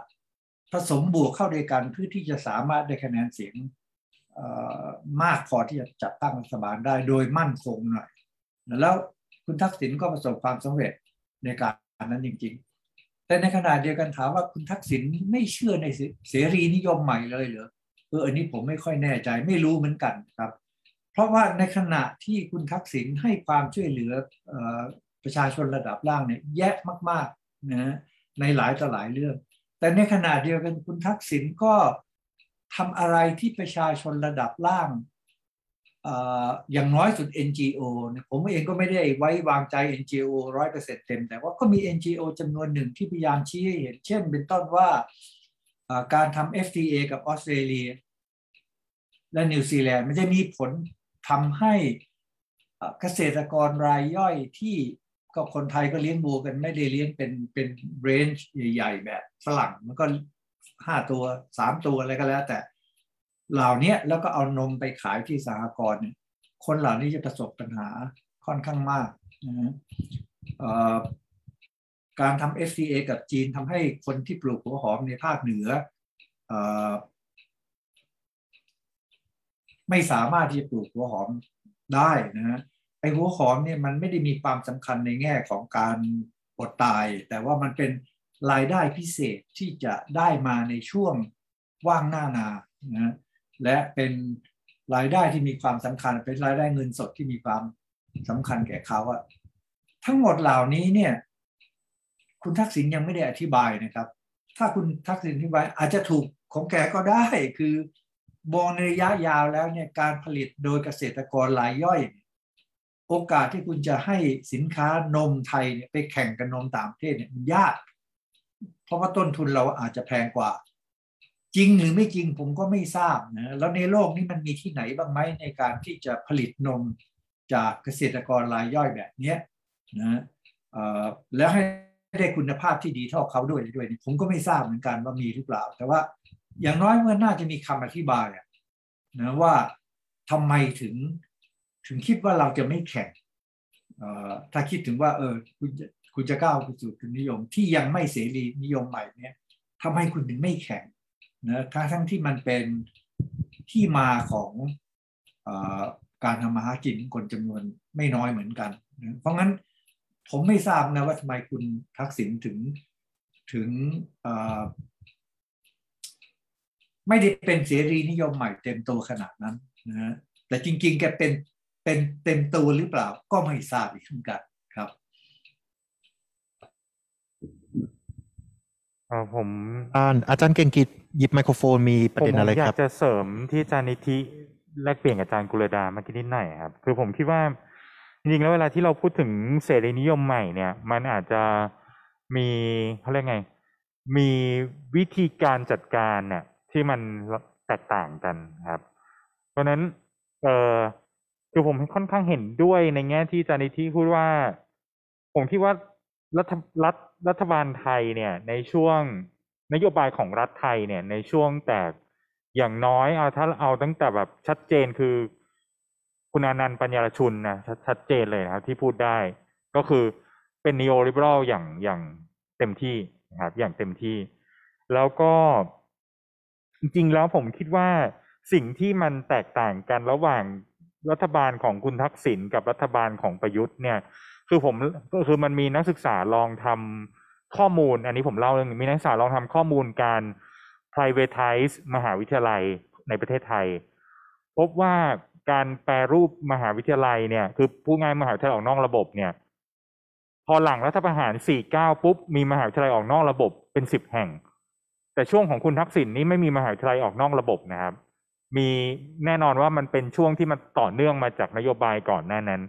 พอหลังปี 57 ปุ๊บ เกิดการนำมหาวิทยาลัยออกนอกระบบ อีกชุดใหญ่อีกเป็น10แห่ง จนกระทั่งต่อเนื่องจนถึงปัจจุบันประเด็นก็คือว่ามันมันน่าสนใจมากเลยว่ามันเกิดอะไรขึ้นในช่วงหลังรัฐประหารนะครับ ช่วงหลังรัฐประหารทั้งปี 49 และปี 57 เนาะคือผมคิดว่า เวลาที่พูดถึง neo liberal หรือเสรีนิยมใหม่เนี่ยมันเป็นเหมือนกับยุทธศาสตร์ หรือภาพใหญ่ของการรูปแบบใหญ่ ๆ ของการสะสมทุนในระบบทุนนิยมโลก ซึ่งมันครอบคลุมทุกประเทศในโลก หรือเกือบทุกประเทศในโลก เพียงแต่ว่าวิธีการบริหารจัดการที่มันจะเซิร์ฟกับผลประโยชน์ หรือเซิร์ฟกับโครงสร้างของระบบทุนนิยมโลกของแต่ละช่วงเวลา มันมีความแตกต่างกันออกไป แน่นอนว่านโยบายของออรัฐบาลที่มาจากการเลือกตั้ง โดยเฉพาะนโยบายของรัฐบาลของคุณทักษิณอาจจะมีให้ความสำคัญกับการพูดง่ายยกระดับให้ ผู้คนต่างๆ เนี่ยลงไปเป็นตัวแสดงในทางเศรษฐกิจ คือพูดง่ายสามารถมีความพร้อมลงไปแข่งขันในเชิงเศรษฐกิจได้มากกว่า แต่อย่างถ้าพูดถึงรัฐไอการผลักดันแบบ neo liberal ในยุครัฐบาลประยุทธ์เนี่ยเราจะเห็นเลยว่ามันผนึกกำลังกันระหว่างทุนขนาดใหญ่กับรัฐบาลเผด็จการทหารที่มีสถาบันกษัตริย์เป็นส่วนหนึ่ง เพราะฉะนั้นทั้งหมดนี้มันเป็นกมันไม่จำเป็นมันไม่ไอการใช้อำนาจหรือการผลักดันให้เกิดการสะสมทุนอันเนี้ย มันไม่จำเป็นต้องอิงอยู่กับฐานของมวลชนเลย เพราะมันมีควบคุมกลไกด้านการปราบปรามที่เข้มข้น เพราะฉะนั้นผมคิดว่าดังนั้นเนี่ยด้วยความที่ดุลอำนาจ หรือการที่พลังทางสังคมที่มันจะเป็นตัวคานอำนาจในในสภาเนี่ย หรืออำนาจข้างข้างบนเนี่ย มันแตกต่างกันไปเนี่ย มันเลยทำให้รูปแบบของการผลักดัน neoliberalism อะเสรีนิยมใหม่อะ มันมีความที่มันมีความแตกต่างกันซึ่งผมคิดว่าวิธีคิดของคุณทักษิณผมคิดว่า ไม่รู้ว่าจะเทียบได้ไหมอาจจะมีความคล้ายคลึงกับรัฐบาลของคุณชัดชายในบางแง่ไหมในแง่ที่ว่ามองว่าทำยังไงก็ได้ที่เศรษฐกิจไทยเออเศรษฐกิจของไทย ซึ่งกระโดดเข้าไปในระบบทุนนิยมโลกมันจะเป็นส่วนหนึ่งของการแข่งขันได้นะคือมันไม่ได้ exploit อย่างเดียว แต่ว่าในกรณีของของรัฐบาลเผด็จการเนี่ย คือมันเอาอย่างเดียว คือ กูไม่สนว่าพวกมึงจะอยู่หรือจะตาย แล้วผมทำให้ผมนึกถึงคำพูด คือเพนกวินเพิ่งจะพูดที่ม็อบเมื่อวันที่หนึ่งที่ผ่านมานะครับว่า อันนี้เป็นคำพูดของเพนกวินไม่ไม่ตรงเป๊ะทีเดียวเพนกวินบอกว่านายทุนใหญ่ในประเทศเนี้ยนะครับคือพูดถึงนายทุนขนาดใหญ่ในประเทศ ใหญ่ ๆ มาก ๆ ในประเทศเนี้ย สนับสนุนการทำรัฐประหารปี57สนับสนุนระบอบเผด็จการอาหาร เพื่อใช้อำนาจรัฐทำให้เกิดให้เพื่อใช้อำนาจรัฐ เพื่อ facilitate ให้เกิดการขายประเทศให้กับนายทุนใหญ่ในราคาถูกที่สุดเท่าที่จะเป็นไปได้ คือพูดง่ายว่าอ g e n d a สำคัญของนายทุนใหญ่ที่สนับสนุนการทำรัฐประหารเนี่ย ไม่ต้องการทำให้เกิดการกระโดดเข้าไปแข่งขันของคนระดับต่างๆ คือคนพวกนี้มองว่าทำไงที่กูจะผูกขาดการแข่งขัน แล้วกูจะ หาประโยชน์ระยะสั้นภายใต้รัฐบาลเผด็จการอาหารได้มากที่สุด ซึ่งผมคิดว่านี้เป็นคนละอ g e n d a กับยุคสมัยที่รัฐบาลมาจากการเลือกตั้งนะครับมันไม่รู้อันนี้ อันนี้อาจจะเป็นมุมมองหนึ่งนะครับ ประเด็นเรื่องเกี่ยวกับการเคลื่อนไหวทางการเมืองของเยาวชนก็ยังเป็นประเด็นหลักใหญ่ ๆ มากๆนะครับ ที่เราตั้งคำถามว่าปัจจัยเงื่อนไขทางสังคมใด ๆ มาส่งผลและการเคลื่อนไหวเหล่านี้มาส่งผลต่อการเปลี่ยนแปลงทางสังคมในอนาคต เป็นอย่างไรอาจารย์เก่งกิจนะครับ อาจารย์กุลดาอาจารย์นิธิอาจารย์ธเนศเองก็ได้กล่าวถึงเรื่องนั้นไปในเล็กน้อยว่าเอ๊ะการเปลี่ยนแปลงที่กำลังเกิดขึ้นเนี่ยมันเกิดขึ้นจากเงื่อนไขปัจจัยใดกันแน่นะครับ แล้วก็มันไปส่งผลต่อการเปลี่ยนแปลงในอนาคตอย่างไร อาจารย์ธเนศครับ เดี๋ยวก่อนที่ผมจะวนรอบสุดท้ายถามให้อาจารย์แต่ละท่านลอง อาจจะมีบางท่านอาจจะอยากมีอะไรประเด็นสุดท้ายทิ้งท้ายไว้เนี่ยอาจารย์ธเนศมีประเด็นอะไรอยากจะลองพูด หรือว่าชักชวนอาจารย์แต่ละท่านลองคิดเพิ่มเติมก่อนไหมครับ คือผมผมเท่าที่ผมฟังตั้งแต่ต้นมาเนี่ย ผมก็คิดว่า ผลพวงของการที่เราเออยอมสูญเสียเอกราชในบางส่วนเพื่อสัญญาสิบกว่าฉบับที่เราทำกับตะวันตก ในสมัยรัชกาลที่ห้านะครับ ที่สี่ที่ห้าเนี่ยมันก็ส่งผลทำให้รัฐของเราซึ่งอย่างที่อาจารย์ธงชัยได้เคยพูดไว้ ก็คือด้านหนึ่งก็เป็นกึ่งเมืองขึ้นแต่อีกด้านหนึ่งก็เป็นราชาชาตินิยมพยายามที่จะเสริมอำนาจของตัวเองให้เข้มแข็งมากขึ้น ก็ได้ใช้วิธีการนี้ในการเสริมรัฐที่เข้มแข็ง ด้วยการสร้างระบบราชการที่ใหญ่โต แล้วก็เข้าไปควบคุมทั้งการศึกษาที่ท่านอาจารย์นิธิพูดเมื่อกี้ชัดเจนมากนะครับ แล้วก็อีกอันหนึ่งก็คือเข้าไปคุมถึงศาสนานะครับ เมื่อวานเมื่อวันสองสามวันก่อนมีการประชุมสำคัญเรื่องหนึ่งที่เชียงใหม่นะครับ เรื่องร้อยปีของสมเด็จกรมพระวชิรยานวโยวโรรส ซึ่งผมเองก็ยังไม่ได้ฟังเลยนะครับเสียดายพลาดโอกาสไป แต่ว่าได้ข่าวว่ามีเทปอยู่ ก็คือการควบคุมทางด้าน ศาสนาการปกครองท้องถิ่น ระบบราชการทั้งหมด แล้วก็รวมไปถึงการเข้าไปครอบงำทางวัฒนธรรม จนกระทั่งในที่สุดแล้วก็เกิดกระทรวงวัฒนธรรมขึ้นมา แทนที่เราจะส่งเสริมให้วัฒนธรรม แต่ละท้องถิ่นเนี่ยเข้มแข็งมากขึ้น ก็กลายเป็นการควบคุมจากส่วนกลาง แล้วก็ใช้งบประมาณจากส่วนกลางลงมาควบวัฒนธรรมท้องถิ่นอีกทีหนึ่งนะครับสองสามวันนี้ก็อย่างที่ท่านอาจารย์ วิทยากรทั้งสี่ท่านได้พูดไปแล้วนะครับท่ามกลางการต่อสู้ต่อสู้กับโควิดนะครับ เราก็ได้เรียนรู้จากเฟซจากหนังสือพิมพ์ จากข่าวจำนวนหนึ่งยเช่นว่ามีข่าวอ่าการโยกย้ายในช่วงหรือกระทรวงมหาดไทยแต่งตั้ง ผู้ว่าจำนวนหนึ่งขึ้นมา เป็นประโยคที่ท่านอาจารย์นิติพูดแบบเมื่อกี้นี่แหละคือว่าเมื่อก่อนไม่เคยได้เรียนรู้สิ่งเหล่านี้ แต่วันนี้เราได้เรียนรู้คำถามก็คือว่า ผู้ว่าเหล่านี้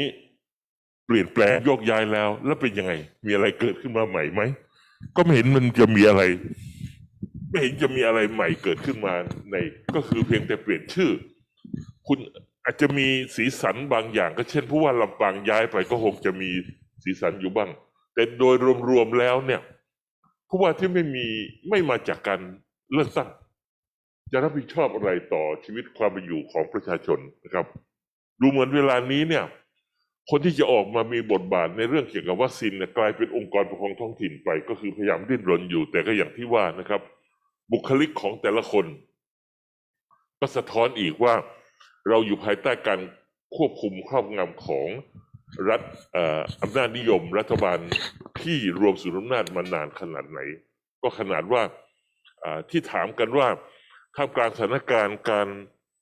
ไฟไหม้รุนแรงที่สมุทรปราการ แล้วก็มีการถามว่าเอาท่านนายกอบจไปไหน หายไปเลยนะครับ แล้วก็มีข่าวหลุดมาอย่างเดียวก็คือว่าอ๋อนายกอบจออกมาแล้ว จะประกาศรับรอง อาจจะประกาศรับอุปการะเด็กหญิงสองคนอายุเก้าขวบเจ็ดขวบอะไรนั่นที่ คุณแม่จากไปทั้งน้ำตาคืนนั้นอะไรเนี่ยนะครับ ก็คือมันสะท้อนให้เห็นถึง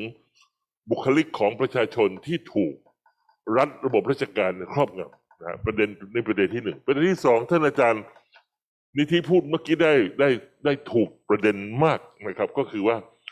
เรามีสถานการณ์ที่ควรจะปลดแอกความคิด ส่งเสริมให้ความคิดสังคมเนี่ยก้าวไปข้างหน้า แต่เรากลับมีสถาบันควบคุมนะควบคุมทั้งความคิด ทั้งการตื่นตัวนะครับ เพราะฉะนั้นในเวลานี้เนี่ย จริง ๆ แล้วเนี่ยผมก็ตั้งประเด็นต่อไปอีกนิดหนึ่งจากเมื่อกี้นะครับ ก็คือว่าสถาบันอุดมศึกษาในวันนี้ที่เรากำลังเผชิญอยู่กับการต่อสู้กับภัยร้ายแรงทั้งทางการเมืองที่ไม่มีทางออกที่อาจารย์เกษียณพูดไว้ หรือที่คนทั้งหลายออกมาคามอบกันเนี่ยมองหาทางออกไม่เห็นเนี่ยแล้วก็เราก็ต้องเผชิญกับการ เพิ่มตัวเลขจากหนึ่งหมื่นเป็นสองหมื่นมีคนตายมากขึ้นเนี่ยสถาบันรวมศึกษาจะแสดงความรู้ความสามารถในการให้ความคิด จะให้ความรู้ทางวิชาการแก่สังคมไทยอย่างไรอันนี้ผมผมคิดว่าสถาบันรวมศึกษาก็ได้พิสูจน์ตัวเองแล้วว่ามีข้อจำกัดเหล่านี้ซึ่งนักวิชาการก็คงต้องรวมตัวกันที่จะมาพูดคุยแลกเปลี่ยนกันอย่างที่วันนั้นคณะนักวิชาการนิติศาสตร์ได้ออกมาแถลงแล้ว ว่ากฎหมายบางบางคำสั่งบางอย่างของรัฐบาลไม่ถูกต้องนะครับ เพราะฉะนั้นผมคิดว่าในโอกาสนี้เนี่ยถาบันรวมศึกษาซึ่งมีกลไกในการติดต่อสื่อสารกันทางซูมเนี่ยน่าจะใช้ประโยชน์ในการสำรวจความเห็นเหล่านี้ได้มากขึ้นนะครับ เมื่อสองสวันก่อนผมได้ไปสัมภาษณ์คณะผู้อำนวยการครูใหญ่โรงเรียนที่สัมปะตองนะครับ แล้วก็สะเทือนใจมากก็คือว่าโรงเรียนทั้งหลายเนี่ย โดยส่วนใหญ่ที่อยู่นอกตัวอำเภอเนี่ยก็ผู้ปกครองก็ไม่มีมีมือถือนะครับ เพราะนั้นโอกาสที่จะมาเรียนทางซูมอะไรก็ไม่ต้องพูดเราเป็นไปไม่ได้เลยนั้นเขาใช้ใช้วิธีออนแฮนผมถามว่าออนแฮนยังไงอ๋อก็คือว่าให้เด็กเนี่ยมารับคำสั่ง กลับไปทำการบ้าน ในเช้าวันจันทร์ แล้วก็กลับไปที่บ้าน แล้วก็ไปเรียนทั้งเจ็ดวันเลย แล้ววันจันทร์ก็กลับมาใหม่ก็มาส่งงาน อย่างเงี้ยนะครับ ก็คือว่าก็มันไม่มีอุปกรณ์ในการเรียนจะเรียนยังไงครับ เพราะนั้นก็อยู่ที่บ้านนะครับอนอนคว่ำลงไปแล้วก็ทำกันบ้าน ไม่รู้โต๊ะมีหรือเปล่าด้วยนะฮะแต่แต่ที่แย่มากที่สุดก็คือว่า โรงเรียนจำนวนไม่น้อยในจังหวัดเชียงใหม่เนี่ยก็ขออนุญาตรายงานนะครับ เป็นโรงเรียนของพี่น้องไทยใหญ่จำนวนมากนะครับ ซึ่งลูกหลานของเขาก็อย่างที่บอกเนี่ยมาออนแฮนก็คือตอนเช้าวันจันทร์ก็มา แล้วกลับไปอยู่ที่บ้าน ไม่ให้มาอยู่โรงเรียนเพราะรวมกันแล้วเดี๋ยวอันตรายต่อการแพร่ของเชื้อก็ทำไงครับ ก็ไปอยู่ในบ้านพักของคนงานในโรงงาน ซึ่งเป็นบ้านพักที่ฝาเป็นสังกะสี หลังคาก็เป็นสังกะสี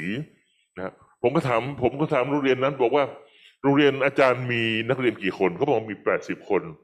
เมื่อปีที่แล้วเนี่ยมีร้อยกว่าคน ผมว่าโอ้ทำไมหายไปเยอะเขาบอกอ๋อ ที่นี่เป็นคนงานพี่น้องพี่น้องไตไทยใหญ่นะครับแล้วอพยพกันไปทีก็ย้ายตามงานไงครับ ย้ายเป็นค่ายไปกันทีมหายเป็นร้อยหายเป็นห้าหกสิบกันเลย แล้วแล้วมาอยู่ยังไงครับ ก็ไม่มีบ้านครับ ก็มีบ้านพักคนงานที่อย่างที่ผมเรียนเมื่อกี้นี้ คือมีกำแพงอ่าสังกะสีหลังคาสังกะสี แล้วก็ร้อนขนาดนั้นเนี่ยผมก็อยากจะรู้ว่า เด็กจะต้องอยู่ในนั้นทั้งวันนะไปไหนไม่ได้เนี่ยจะอยู่กันยังไงนะก็เป็นโรงเรียนที่มีจำนวนมาก ในจังหวัดเชียงใหม่แล้วหลาย ๆ จังหวัดอย่างที่ท่านอาจารย์อาอาจารย์กุลดาท่านพูดเมื่อกี้เนี่ยนะการโยกย้ายแรงงานข้ามข้ามประเทศข้ามจังหวัดอะไรต่าง ๆ เข้ามานะฮะนี่ก็เป็นเรื่องที่ผมคิดว่าสิ่งเหล่านี้เนี่ยสถาบันการศึกษาคงต้องออกมาชี้ให้เห็นนะไม่ว่าจะเป็นคณะศึกษาศาสตร์หรือสถาบันรวมศึกษาโดยรวม ว่าวิกฤตการศึกษาที่เป็นอยู่ในเวลานี้ในสถานการณ์โรคระบาดเนี่ยเราจะทำมันอย่างไรนะครับ อีกประเด็นหนึ่งอ,อีกประเด็นหนึ่งที่ผมอยากจะเรียนนะครับ ก็คือว่าในสิ่งที่ท่านอาจารย์สุรพงศ์พูดเมื่อกี้นี้นะครับ ก็คือว่าโควิดนี่เป็นตัวสำคัญตัวหนึ่งในการเร่งเร้าให้ประชาชนในแต่ละสังคมเนี่ยได้คิดว่า สมรรถนะหรือประสิทธิภาพการบริหารงานของรัฐบาลเนี่ยเป็นอย่างไรนะแต่ว่าเท่าที่ผมผมทราบมาเนี่ยนะครับ ก็คือว่าในตอนที่มีการเลือกตั้งโดนัลด์ทรัมป์ตอนนั้น ก็ไม่มีใครคิดเลย ว่าเขาจะสามารถใช้พลังความสามารถบางอย่างเนี่ย ไปทำให้เขาชนะการเลือกตั้งนะครับ เพราะฉะนั้นก็มีขบวนการรวมตัวกันตั้งตั้งแต่นั้นเป็นต้นมาที่จะรู้ว่า วิธีการพูดจาวิธีการกำหนดนโยบายหลาย ๆ อย่างของทรัมป์นะซึ่งกีดกันคนออกไป การเอ่อกดขี่ข่มเหงการใช้วาจาถากถางประชาชนกลุ่มชนชั้น เชื้อชาติต่างๆเป็นจำนวนมากนะได้สร้างความขัดแย้งให้สังคมอเมริกันมากขึ้นมากขึ้นนะเพราะเราจะเห็นว่าสี่ปีของการทำงานรวมกันของคนอเมริกันเนี่ยก็ได้ทำให้สี่ปีหลังจากนั้นชัยชนะของโจไบเดนนะครับ ใหญ่หลวงยิ่งกว่าชัยชนะที่บารักโอบามาเคยทำเอาไว้นะครับ เป็นคะแนนสูงมากนะครับ ไม่มีครั้งใดในประวัติศาสตร์ที่โจไบเดนจะได้รับชัยชนะในการเลือกตั้งครั้งนี้ ซึ่งเป็นผลพวงของการรวมพลังประชาธิปไตยของประชาชนทั้งประเทศเนี่ยในการที่เปลี่ยนตรงนี้นะฮะนี่จากประเด็นนี้ก็กลับมาถึงประเด็นประเทศไทยของเรา ในเวลานี้ว่าจะทำยังไงที่จะรวมตัวกัน เพื่อที่จะ ให้รัฐบาลที่ไร้ประสิทธิภาพในการทำงานเนี้ยออกไปอันนี้นี่เป็นปัญหาที่ใหญ่มากซึ่งก็อย่างที่ท่านอาจารย์เก่งกิจพูดเมื่อกี้เนี่ยนะครับ คือว่าผมก็คิดว่าเราต้องใช้ระบบการสื่อสารแบบซูมแบบ อุปกรณ์ที่ก้าวหน้าเวลานี้ในสังคมเนี่ยมาพูดคุยแลกเปลี่ยนกันศึกษาบทเรียนต่าง ๆ ให้มากกว่านี้นะฮะคือจริง ๆ แล้วถ้าอย่างที่ท่านอาจารย์ นิธิกับท่านอาจารย์ อ่ากุลดาอาจารย์สุรพงศ์พูดตั้งแต่ต้นเลยนะครับ ก็คือว่าเมื่อระบบประชาธิปไตยเกิดขึ้นมีสถาบันทางการเมืองที่เป็นแบบแผน สมมติอยู่สี่ปีหรือหกปี ก็เปลี่ยนไปตามวาระ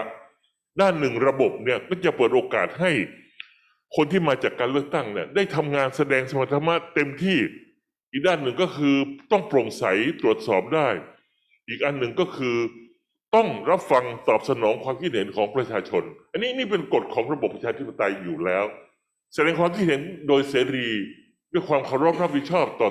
ต่อภารกิจของแต่ละคน อันนี้ก็ถูกต้องอยู่แล้ว แต่เวลานี้เราไม่มีสักข้อหนึ่งนะก็คือระเบียบวาระก็ไม่ชัด สมรรถนะก็แสดงออกไม่ชัดเจน แล้วตกลงจะรวมจะย้ายยังไงก็ไม่ชัดเจน แล้วจะมาบอกอีกว่ารัฐธรรมนูญตกลงจะแก้ได้ไม่แก้ไม่ได้เนี่ยมันต้องไปรออีกว่าตกลงคุณจะเอา สมาชิกวุฒิสภา250คนมาเลือกคุณอีกหรือเปล่า ซึ่งก็คนก็รับไม่ได้นั่นทั้งหมดนี้ก็คือกลับไปประเด็นเดิมนะครับ ทั้งวิทยากรทั้งสี่ท่านพูดตรงกันหมดเลยนะครับ ก็คือว่าเรียกหาระบบการเมืองที่มีประสิทธิภาพมีความชัดเจน เป็นสถาบันที่ชัดเจนเพื่อเป็นคำตอบให้กับประชาชน แต่วันนี้อย่างที่เราเห็นอยู่แล้วเนี่ยนะครับ ทั้งหมดทั้งปวงนี้นะฮะมารวมตัวกันเป็นเรื่องใหญ่ หลาย ๆ เรื่องผมผมเข้าใจว่าเป็นท่านอาจารย์นิติกับท่านอาจารย์กุลดาพูดในตอนท้ายนะครับ ก็คือบอกว่าวันนี้สิ่งต่างๆที่ได้เกิดขึ้นในหลาย ๆ ประเทศเนี่ย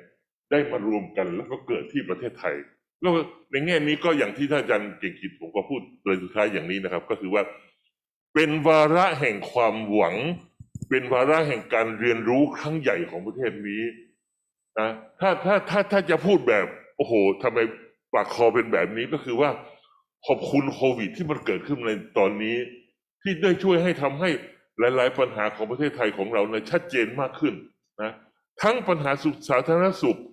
ปัญหาเศรษฐกิจปัญหาการเมืองที่ออกมารวมๆกันหมดนี้เนี่ยควรจะเป็นวาระโอกาสสำคัญที่ทำให้สังคมไทยเนี่ยได้ตื่นขึ้นมามองดูนะครับ กระทั่งสิ่งที่เจ็บปวดที่สุดในสองสามวันนี้ก็คือว่า มีแต่คนออกมาพูดว่า อยากไปเก็บเห็ดที่ลาวคือสะท้อนให้เห็นถึงความรู้สึก อันเจ็บปวดที่สุดเลย ซึ่งไม่มีใครเคยคิดว่าใครจะกล้าพูดอย่างนี้ออกมาได้นะครับ แต่ว่าสถานการณ์อันนี้ก็คือว่าจริงๆ มันไม่ใช่ปัญหาการเก็บเห็ดปัญหาอยากเห็นประเทศของเราก้าวไปข้างหน้า คือมีวัคซีนที่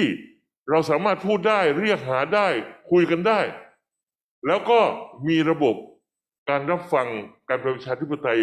ของผู้นำของประเทศเราที่ชัดเจนกว่านี้ นั่นก็คือว่าเศรษฐกิจไปข้างหน้ามากแล้ว อุปกรณ์การสื่อสารก็ชัดเจนมากขึ้นมากขึ้นเป็นลำดับ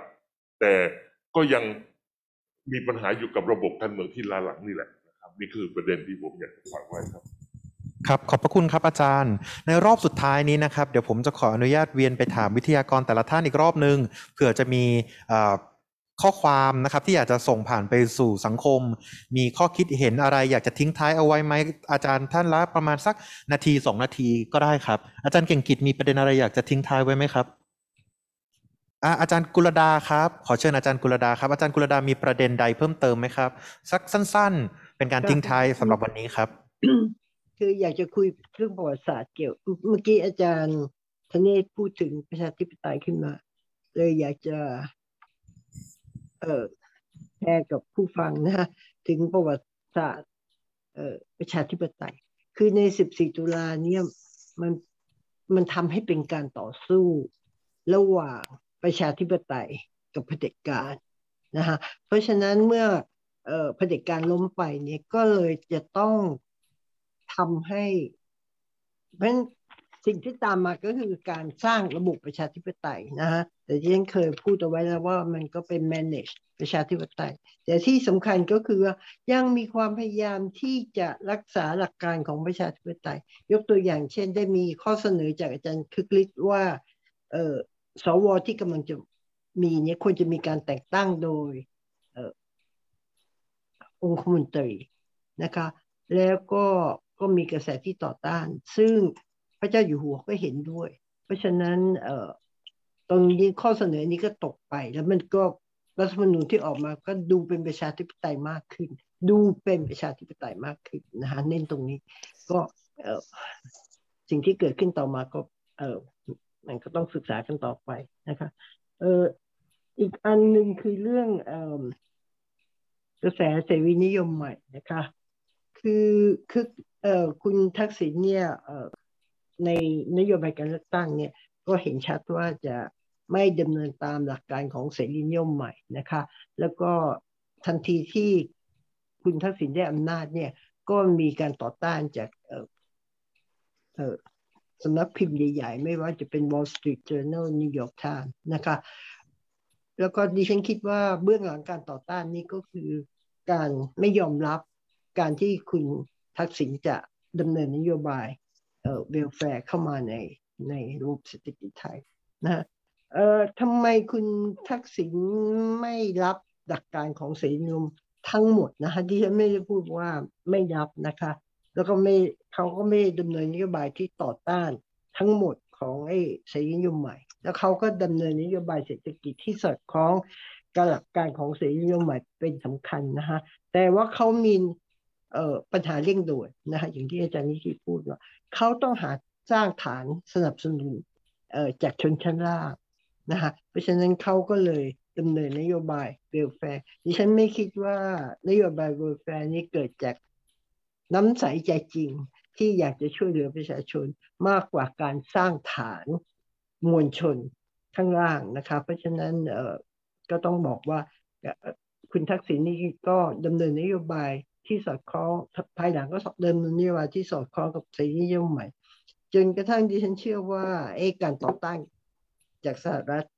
ผ่านสื่อมวลชนเนี่ยก็เป็นการยอมรับว่าตรงนี้ก็เป็นส่วนผสมที่ดีของผู้นำในระบบประชาธิปไตยในการสร้างฐานสนับสนุนทางการเมืองนะคะ ค่ะ ขอบคุณค่ะ ขอบพระคุณครับอาจารย์คุณหมอครับ คุณหมอสุรพงศ์ครับ มีประเด็นใดอยากจะทิ้งท้ายเอาไว้ในการสนทนาวันนี้ไหมครับ ครับ ประเด็นที่จะทิ้งท้ายก็คงเป็นประเด็นที่อาจารย์ทั้งสามท่านมีพูดถึงเรื่องรัฐบาลไทยรักไทยนะครับพอดีผมมีโอกาสที่จะ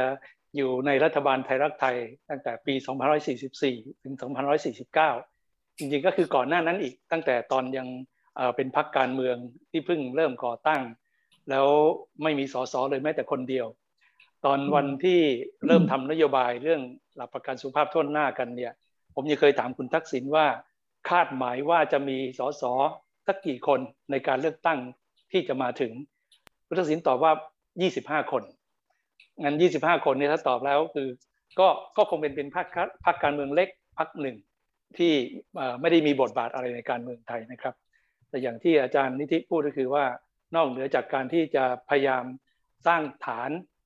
สมาชิกแล้วเนี่ยการพยายามที่จะนำเอานักการเมืองเก่าๆที่มีบทบาทในจังหวัดต่างๆเนี่ยเข้ามามีส่วนร่วมอันนั้นก็เป็นทางหนึ่งที่ทำให้เกิดจะเรียกอะไรเป็นซินเนอร์จีหรือเป็นพลังที่ประสานกัน เพราะว่ามีทั้งนักการเมืองเก่า นักการเมืองอาวุโส มีทั้งนักการเมืองที่ไม่เคยเป็นนักการเมืองเลย เรามีศัพท์ที่เรียกกันว่านกแลก็คือประเภท ผู้ที่สนใจอยากจะทำงานการเมือง แต่ไม่เคยมีประสบการณ์อะไรทั้งสิ้น แต่ก็อันนั้นเป็นช่วงหลังจากวิกฤตการต้มยำกุ้ง แล้วประชาชนอาจจะมีความรู้สึกว่าอยากจะหาทางเลือกใหม่นั้นนักการเมืองหน้าใหม่เหล่านี้บางคนแทบไม่มีชื่อเสียงในท้องที่บางคนนึงเป็นพยาบาลมีเงินหาเสียงที่พรรคไทยรักไทยสนับสนุนไปประมาณสัก 2 0 0 0 0 0 บาท แล้วก็บอกว่าไปช่วยรณรงค์หาเสียงและกันไปติดป้ายกัน รากฏว่าคนนั้นเนี่ยสามารถชนะเลือกตั้งได้ แล้วชนะนักการเมืองอาวุโสที่มีชื่อเสียงในเขตนั้นด้วยอันนี้องค์พูดได้เพราะไม่ได้เป็นข้อมูลที่มันเป็นความลับอะไรนะนักการเมืองที่ถูกล้มจากการเลือกตั้งครั้งนั้นชื่อคุณวิรัตรัตนเศษที่นครราชสีมางั้นบรรยากาศวันนั้นมันก็จะเป็นบรรยากาศประเภทที่ผสมผสานกันระหว่างทั้งตัวคนที่อยากจะทำงานการเมืองภายใต้ยุคปฏิรูปการเมือง กับนักการเมืองแบบดั้งเดิมนะครับ นี้ในส่วนของอนิดหนึ่งที่อาจารย์กรดาพูดถึงเรื่อง แนวคิดเรื่องหลักประกันสุขภาพทนหน้า อันนี้ก็ต้องเรียนว่าจริง ๆ แล้ว แนวคิดเรื่องอยากจะสร้างฐานเนี่ยไม่ได้เกิดขึ้นมาจากตรงนั้นนะครับเพราะอย่างที่เรียนไปแล้วคือ หวังว่าจะได้ยี่ห้าเสียงนโยบายก็ขายไปไม่รู้จะได้รับเลือกตั้งหรือเปล่าก็ยังไม่รู้นะครับแต่เป็นการตัดสินใจคิดว่าเรื่องนี้เป็นเรื่องที่น่าทำเพราะว่าเมื่อประกาศว่าตัวเองจะเป็นพรรคการเมืองที่เน้นเรื่องการ คิดนโยบายสร้างนโยบาย ฉะนั้นก็ต้องหานโยบายอะไรที่คิดว่าสามารถจะนำเสนอแล้ว อย่างน้อยมันก็เป็นเป็นเมล็ดพันธุ์ที่จะนำไปสู่การนำเสนอนโยบายอื่น ๆที่มากขึ้นนะครับ อย่างที่เรียนว่าก็มันโชคชะตามันก็กำหนดมาว่าไปชนะเลือกตั้งซะงั้นการทำเรื่อง 30 บาทเรื่องหลักประกันสุขภาพต้นหน้า มันจึงไม่ใช่เป็นเพียงแค่เรื่องของการที่ให้การรักษา 30 บาทหรือรักษาฟรีเท่านั้น แต่นั่นคือจะต้องนำไปสู่การปฏิรูประบบสาธารณสุขครั้งสำคัญ ปฏิรูประบบงบประมาณ จริง ๆ ต้องการปฏิรูปเรื่องกำลังคนด้วย ต้องการเกลี่ยคนที่กระจุกอยู่ที่หนึ่งไปกระจายอยู่ในที่ที่ขาดแคลนนี้เป็นต้นนะฮะแต่ว่าเรื่องการกระจายทรัพยากรในช่วงแรกๆเนี่ยทำได้ไม่ได้นัก เพราะว่ามันมีเสียงกระแสต่อต้านเยอะ หลังๆ พอพยายามจะทำอีกก็ยากแล้ว เพราะว่าระบบของกระทรวงสาธารณสุขเองก็ยังค่อนข้างจะ แข็งเกร็งไม่ยอมที่จะทำให้เกิดการปรับเปลี่ยนได้มากนัก พอเกิดรับประหารอย่างนั้น ก็ก็กล้มลุกคุกคลานรุ่มรุ่มดอนมาเรื่อยๆนะครับมาสู่ประเด็นเรื่องเศรษฐกิจครับเอ่อเรื่องเป็นเนโอลิฟหรือไม่นะครับ ถ้าจะพูดก็เอ่ออย่างที่อาจารย์พูดนะเพราะว่าก็ไม่เชิงเป็นเสรีนิยมใหม่ จะเรียกเป็นเสรีนิยมใหม่ๆนีโอนีโอลิฟหรือเปล่านี่ก็ไม่รู้แต่ว่าคือแนวคิดอย่างที่อาจารย์นิธิพูดก็คือว่าอย่างเรื่องโอท็อป คนที่นำเสนอเรื่องนี้ในการทำนโยบายพรรคไทยไทยก็คือคุณพันศักดิ์วิญญรัตน์แต่แนวคิดนี้มาจากที่ญี่ปุ่นนะที่โออิตะซึ่งก็เป็นที่รู้กันทั่วไปอยู่แล้ว แนวคิดหลักใหญ่ของเรื่องเกี่ยวกับไม่ว่าจะเป็นเรื่องโอท็อปก็ดี เรื่องการพยายามส่งเสริมให้สามารถจะทำแอลกอฮอล์เหล้าในชุมชนก็ดี เรื่องการปฏิรูปแบบราชการ การเปิดเสรีการบิน การมีผู้ว่า CEO การมีกองทุนหมู่บ้าน แนวคิดนี้คือว่าพยายามจะทำยังไงให้ พลังที่มันถูกกดทับมาตลอดในสังคมเนี่ยมันสามารถที่จะเปลี่ยนแปลงตัวเอง แล้วก็สามารถพัฒนามาสู่ความสามารถในการแข่งขันของตัวเองได้ แล้วก็นำสู่ความสามารถในการแข่งขันทั้งประเทศได้ สิ่งนี้ที่พูดพูดกันก็คือเรื่อง dual track ก็คือว่าแทนที่จะในเรื่องทุนใหญ่ในเรื่องการส่งออกทำยังไงที่จะทำให้คนตัวเล็กๆ ซึ่งที่ผ่านมาก็ถูกละเลย เข้าไม่ถึงทุน เข้าไม่ถึงความรู้ไม่สามารถที่จะเป็น skilled worker ได้เนี่ยก็ สามารถที่เข้าถึงทุนผ่านกองทุนหมู่บ้าน พยายามที่จะเน้น skilled worker มีการฝึกอบรมต่างๆ แต่ว่าอันนั้นก็ยังทำไม่ได้ดีนักในช่วงแรกๆครับ ตรงนั้นเป็นจุดหนึ่งที่บอกว่าอยากจะทำให้แทนที่เราจะรดน้ำที่ยอดก็คือมารดน้ำที่รากนั้นการที่จะเหมือนกับรัฐบาลของรัฐหลังรับประหารนะที่ว่ามาเน้นลดน้ำที่ยอด แล้วหวังว่าจะมี trickle down effect เอ่อเดี๋ยวทุนตัวเล็กๆเนี่ยจะได้ผลประโยชน์ไปด้วยซึ่งมันไม่เป็นจริงมันพิสูจน์แล้วว่ามันเป็นจริงนั้น อ่าเนี่ยก็เป็นแนวคิดที่แตกต่างนั้นถ้าจะบอกว่าแนวคิดเศรษฐกิจของไทยรักไทยก็คงเป็นแนวคิดว่าทำอย่างไรที่จะปลุกพลังของ empower คนที่ถูกละเลยมาตลอด ไม่ได้ให้ความสนใจ แล้วเป็นคนจำนวนมากมายเนี่ยซึ่งถ้าพลังนี้ถูกปลุกตื่นขึ้นมา ก็จะเป็นพลังใหญ่ในแง่ของพลังการผลิตทางเศรษฐกิจ ก็จะทำให้เกิดการเปลี่ยนแปลงอย่างเปิดเปิดเสรีนโยบายการบิน ก็ทำให้เกิดการมีการแข่งขันทางด้านการบินแน่นอนคนได้รับผลกระทบคือการบินไทย แต่สิ่งที่ตามมาก็คือเกิดการกระโดดอย่างเอ่อก้าวกระโดดของธุรกิจอุตสาหกรรมท่องเที่ยวนี้เป็นต้นนั้นทุกสิ่งทุกอย่างมันก็ทำไปมันก็จะมีคนที่เสียผลประโยชน์ แต่คนถ้าผลประโยชน์มันไปถึงทำให้เกิดการเปลี่ยนแปลงสำหรับคนหมู่มาก อันนี้ก็เป็นแนวคิดที่ไทยไทยเขาคิดกันว่าอย่างนั้นครับ ขอบคุณครับ ครับ ขอบพระคุณครับ อาจารย์นิธิครับ อาจารย์นิธิมีประเด็นใดอยากจะทิ้งส่งไม่ท้ายมีแล้วครับ ไม่มีแล้วนะครับ โอเคครับ ถ้าอย่างนั้น วันนี้นะครับเราได้ฟังความคิดเห็นจากนักวิชาการนะครับแล้วก็จากคุณหมอทั้งในมิติเศรษฐกิจการเมืองระหว่างประเทศ รัฐศาสตร์ประวัติศาสตร์สาธารณสุขนะครับ ประเด็นเหล่านี้เป็นประเด็นที่มาเปิดพื้นที่นะครับให้เป็นไปตามเป้าหมายที่อาจารย์ธเนศชื่นชอบ อาจารย์ธเนศมักจะเชิญชวนให้พวกเรามานั่งคุยนะครับ ตั้งคำถามกับสิ่งที่อยู่รอบตัวเรา แล้วก็วันนี้กิจกรรมที่เรามาร่วมกัน เพื่อที่จะเป็นเหมือนการ อะไร Happy Birthday อาจารย์ธเนศนะครับตั้งคำถามกับสังคมว่า ปรากฏการณ์สถานการณ์ที่กำลังเกิดขึ้นอยู่นี้ มันมีที่มาที่ไปยังไง แล้วมันจะส่งผลยังไงต่อไปในอนาคตนะครับ วันนี้เราได้เปิดพื้นที่ให้พวกเราได้ลองพูดคุยกัน ผู้ที่เข้ามาฟังก็น่าจะได้ประเด็นเพิ่มเติม ไปต่อยอดความคิดเห็นเพิ่มเติมนะครับ วันนี้ก็ขอขอบคุณวิทยากรทุกๆท่านมากครับ ที่อยู่กับเรา แล้วก็ทางผู้จัดงานอยากจะขอให้ทุกๆท่าน ช่วยทำแบบประเมินงานเสวนาสักนิดนึงนะครับ สแกนเข้าไปใน QR code ที่อยู่บนหน้าจอ แล้วก็ทางเจ้าหน้าที่ของเราได้ส่งลิงก์ไปที่ช่องคอมเมนต์แล้วนะครับ ถ้าทุกท่านช่วยกรุณานะครับ ช่วยเข้าไปตอบแบบสอบถามประเมินงานเสวนาภายในวันนี้ให้กับเราหน่อยนะครับ แล้วอยากจะขอ ประชาสัมพันธ์กิจกรรมของศูนย์นวัตกรรมรัฐศาสตร์ที่จะเกิดขึ้น ภายในวันที่ 11 สิงหาตอน 10 โมงถึง 11 โมงนี้นะครับ จะเป็นงานเสวนาทางวิชาการเรื่อง นวัตกรรมการจัดเก็บรายได้ และการคลังท้องถิ่นในระยะเปลี่ยนผ่าน โดยอาจารย์ ดร ไกรบุตรใจคำปันจากภาควิชารัฐประศาสนศาสตร์ มหาวิทยาลัยเชียงใหม่ของเราครับ ถ้าผู้ใดสนใจ อย่าลืมกดไลค์กดแชร์ให้กับศูนย์ นวัตกรรมรัฐศาสตร์โพลิกของเรานะครับแล้วถ้าเกิดเรามีกิจกรรมใด ๆ เพิ่มเติมก็ขอเชิญเข้ามาร่วมฟังนะครับกับกิจกรรมทางคณะรัฐศาสตร์ที่เราตั้งเป้าหมายเอาไว้ตลอดทั้งปีนี้ได้ ในวันนี้ขอขอบคุณวิทยากรทุกๆ ท่านที่กรุงเทพมหานครนะครับ และขอขอบคุณทุกๆท่านที่อยู่ฟังร่วมกับเราตั้งแต่บ่ายโมงครึ่งเป็นต้นมา วันนี้ขอบคุณทุกๆท่านครับ สวัสดีครับ